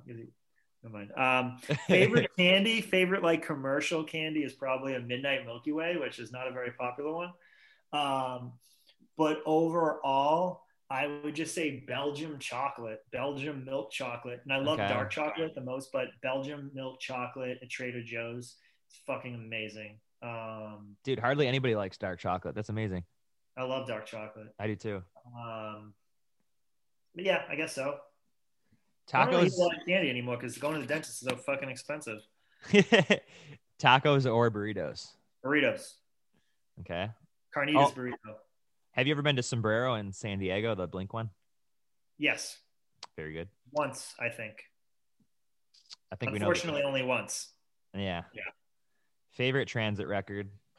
Joyride, definitely, because you're always gonna, if you're doing exactly what you want to do, you're always gonna pick the last thing you did because it's closest to what you actually love and listen to. Yeah. And I feel like with that one, I still listen to all the bands that inspired me on that record, and what I'm working on now, mm-hmm. I'm inspired by similar bands. It's not going to sound like that at all, but yeah. I'm still listening to a lot of those same bands. Death Cab, Broken Social Scene, Modest Mouse inspired me. Rilo Kiley inspired the last song on there too. I actually have a reference to Rilo Kiley in the last song on that record too, I believe. And I have Death Cab reference in one of the songs. I think Saturday, Sunday, or one of the earlier songs in the record. But yeah. Joyride. Hell yeah. Favorite Transit song? Probably Indoor Voices off of the acoustic album, Something Left Behind. Damn. But if I look it up, Only One I'm very proud of. I'm really proud of the Only One. Mm-hmm. I would say off Listen and Forgive, my favorite song is 1978, which mm-hmm. was actually on the acoustic record as well. And Cutting Corners was really fun to play live. Yeah. Off of Young New England, my favorite song is Summer Me. And off of Joyride, my favorite song is... Sweet Resistance. No, I'd probably say... I love that one. Follow Me or Sweet Resistance I really like. I don't know, I think there's a vibe with The Only One. It's a dark vibe, which yeah. I think The Only One's my favorite song because of that. And so that's it. Favorite video game? Favorite video game? Yeah. Favorite video game is of all time. Favorite video game of all time. Could be any era. Sorry to put you in this position. Favorite video game of all time, if I have to pick one, mm-hmm. is The Legend of Zelda, A Link to the Past for Super Nintendo. Yes. Oh, yes. Damn. That's my favorite one. But Breath of the Wild is amazing. I have most of it completed, which I'm very proud of. And it fucking takes forever. So many collectible things. Yeah. Breath of the Wild's amazing. It's one of the best ones to ever come out. Cinematically, the greatest Zelda game is, besides it being outdated because of N64, like the story and the movie aspect of the Zelda game, the best one is absolutely Ocarina of Time. Breath of the Wild is the best open world, like 3D Zelda. And the creepiest, most metal Zelda is Zelda 2, The Adventure of Link. And the one you have to play every year, if you're a true Zelda fan, is the original Zelda for NES, because that's where it started. But yeah, I'm a huge fan of the Zelda series. I love Wind Waker, and I liked it when it came out, even though everyone was shitting on it because it was cartoony. I did not play Skyward Sword. I missed Skyward Sword, and I missed, like, one of the DS games. I played a little bit of it. I didn't like how the stylist works, but if I was cool, I'd probably say Final Fantasy VII, but I'm not. I'll pick a Zelda title. Link to the Past. Love Angry Video Game Nerd on YouTube. I've been watching the shitload of that. But yeah. Favorite movie? That's my long ass answer. Favorite movie? Not possible. I like movies too much. Favorite Quentin Tarantino movie is Inglourious Bastards. Oh, really? The one I find the coolest stylistically is Pulp Fiction. That's my favorite. But I think his greatest scene is the first scene of Inglourious Bastards, the milk scene, where he's smoking his pipe. I think that's the best scene he's ever done. But favorite movie of all time is Fellowship of the Ring. Real? Ooh, wow. I love Tolkien. I can tell you more about Tolkien than probably anyone you've met. I love the first Lord of the Rings movie. Mm-hmm. Favorite TV show? These are so hard. I know. Oh, X-Files, if we're talking my whole life. Mm-hmm. But favorite season of a show is True Detective Season 1. Okay. And it's unbelievable. It's like the X-Files, but done really well visually, tastefully, not campy, not corny, not outdated. True Detective Season 1 is a fucking masterpiece. Yeah, I heard it. Dude, I actually hop on that train. I started binge watching it a couple months ago, and, you know, it's like David Duchovny's so amazing as X-Files. Yeah. But it doesn't age well. It doesn't, but it's so entertaining and it's so good. But then again, now that I've watched Californication, I can't always take David seriously. No, it ruins it. I would say it's really hard to not pick The Sopranos. Sopranos is amazing. Awesome. But if I had to pick, and I love Breaking Bad. Breaking Bad's unfucking believable. But if I had to, if you're giving me a question that difficult as favorite TV show, yeah, I will have to say, what's my favorite season of a show? I would say True Detective, because of how much I love X-Files, but how well True Detective captured the feeling of the cool aspect of X-Files. I feel like it captured that, but it also added this high fantasy element to it, where because one of the Matthew McConaughey's character is kind of meddling in drugs during that show. And sometimes in the background, the sky will just start doing weird, swirly shit. And they just add these subtle visual effects to a show, to a thriller kind of show that never would have that. Yeah. Kind of mixing genres. And the villain of that is so fucking good. And I don't know if you guys have seen it, right? So no spoilers. No. But the fact that the villain appears, but you don't realize it's him, and he's just this minor role, and he was right there the whole time, and you could have arrested him then, but you just didn't pay attention, and then all this bad shit happens. And I don't know, dude, that season 1 of True Detective is just fucking perfect. Yeah. What are you most proud of? Most proud of is my positivity to life, still being as excited about life as I was when I was a little kid, learning what the world was to begin with is what I'm most proud of, more so than any accomplishment of a band or graduating from school is a big one. Graduating from Wentworth Institute of Technology was a big one. Owning a house is a big one. Finding love in my life and having such a beautiful relationship with my wife is a big one. Having the friends I have, I'm really proud of, and staying a positive aspect of other people's lives and vice versa. But I'd say all that stuff comes from having a positive mental attitude towards life. That's what I'm most proud of, because that's what's given me everything. And is there anything coming up that you would like to promote? Yes. Just, you got to hear this, the podcast that I've been doing. We put it out every Monday, and we record it every Sunday, and then narrowcast. So it's me and Matt Morin and Aviv Maratz that are basically Long Lost. So the side project I had with Transit was called Long Lost, and the record was called Save Yourself, Start Again. Yeah. And it's mostly members of that. Not on every song, but it's me and Matt Morin, who's one of my closest friends, and he's my closest friend. He's basically a brother to me at this point. It's me and him. It's our brainchild. And then Aviv will work on the drums, and then our friend Joe will work on bass. And I would say Aviv's in the band. I don't really know. He's just doing so many different things that I would say it's mostly me and Matt's brainchild. And we have some really awesome musicians that are working on it with us, I guess. And it's called Narrowcast. Okay. We have a few songs coming out, and then we'll have an EP out, and then we'll have some cover songs that we're really excited for, because we kind of took a different spin on some songs, and then we got a few more in the works. So cool. Narrowcast. And so you got to hear this podcast. And you're on Featured X now. That what's Featured X exactly? That's like you pay somebody. Basically, you can reach out and you can have someone sing on your record, and you can go directly through them as a source. I haven't done one yet, but I haven't really promoted as much as I should.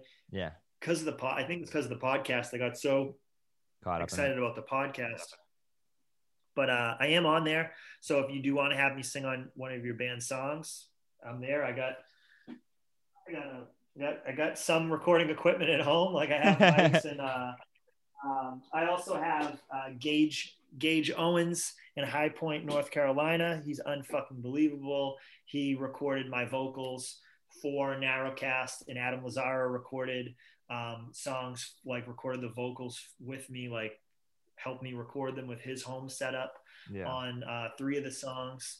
And Gage did about 3 songs, a cover, and then he did my guest vocal for Camille Nolan, John Nolan's wife. So I recorded my vocals for that with him. So I have him to thank for a lot of Narrowcast, because he's letting me record with him, and he's so easy to work with that I'm just so happy that I found someone down in North Carolina to go to. Like, yeah, I'm like, what the fuck? Like, how did that happen? So I got really lucky with finding him and Adam recording, you know, I didn't know he was recording like anything like, that wasn't his band, you know what I mean? Like going to a studio, but yeah, he's an engineer as well. And I'm really thankful that I got to record with him as well. So where can your fans find you? I know you're on Instagram. What's your handle? Yeah. Instagram is still Joe B Transit MA.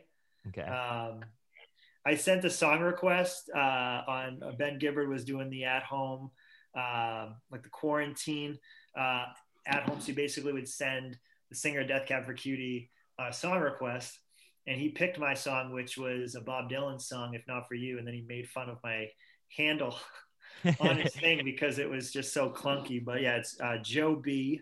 Joeb Transit MA for Massachusetts, and you can find me on there. And I basically put out everything on that handle. Awesome. Well, thank you so much for doing this for us, man. This was fun. Yeah. Yeah. Absolutely. Thank you for having me. Of course. And you had a hell of a story to tell, that's for sure. Oh yeah, many good stories. I'm a talker. I'll go all day. I'm like losing my voice, but yeah, thank you guys so much for having me. When will this be out? Hopefully tonight. Probably by tonight I'll put it on Spotify and YouTube too usually. So. Awesome. I definitely want to be on it again. I'm sorry it took so long to get to us to do it. I've just been juggling so much stuff. Oh, dude, you're working on so much at once. It's amazing.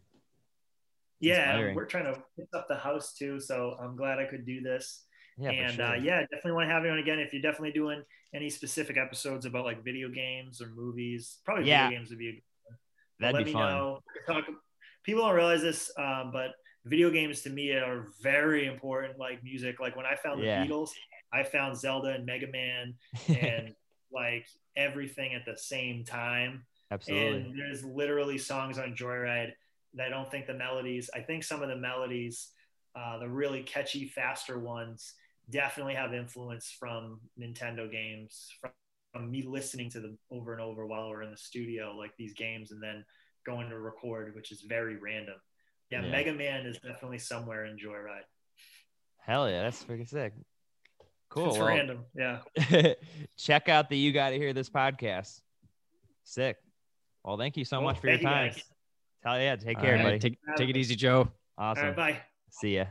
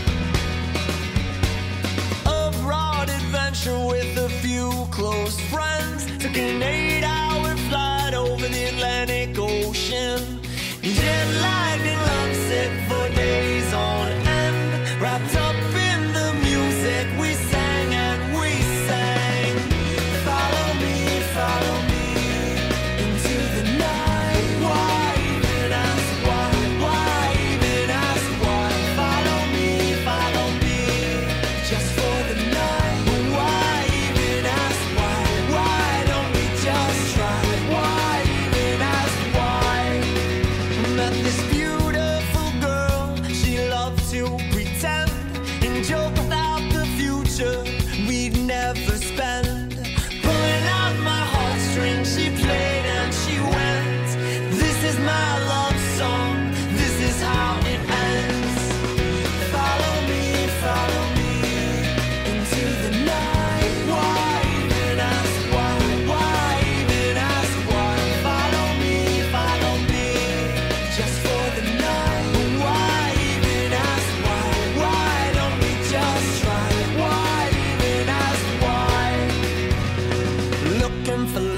live like it ever gets easy. Heard you were lonely enough to stay with me. Go if you wanna be loved, sick and lonely. I'll be waiting on you, I'll be waiting on you. You're holding your drink like it's killing you. Slowly holding a smile like I don't know the story. Go if you wanna be loved, sick and lonely. I'll be waiting on you, I'll be waiting on you. Diana, your history ain't much a mystery.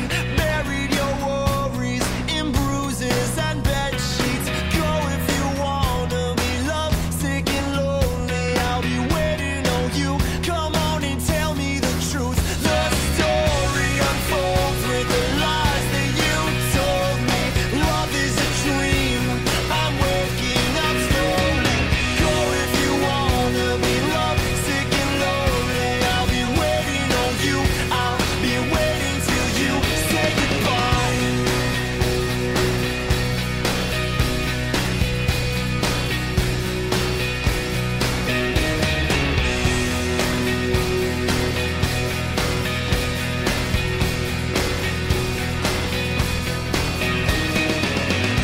Follow me into the night. Why even ask why? Why even ask why?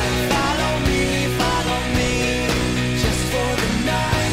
Why even ask why? Why don't we just try? Why even ask why? Our long distant love turned to long distant friends as I flew back home alone again. Don't talk about the future, cause it's nothing we could spend. This is my love song, this is how it ends.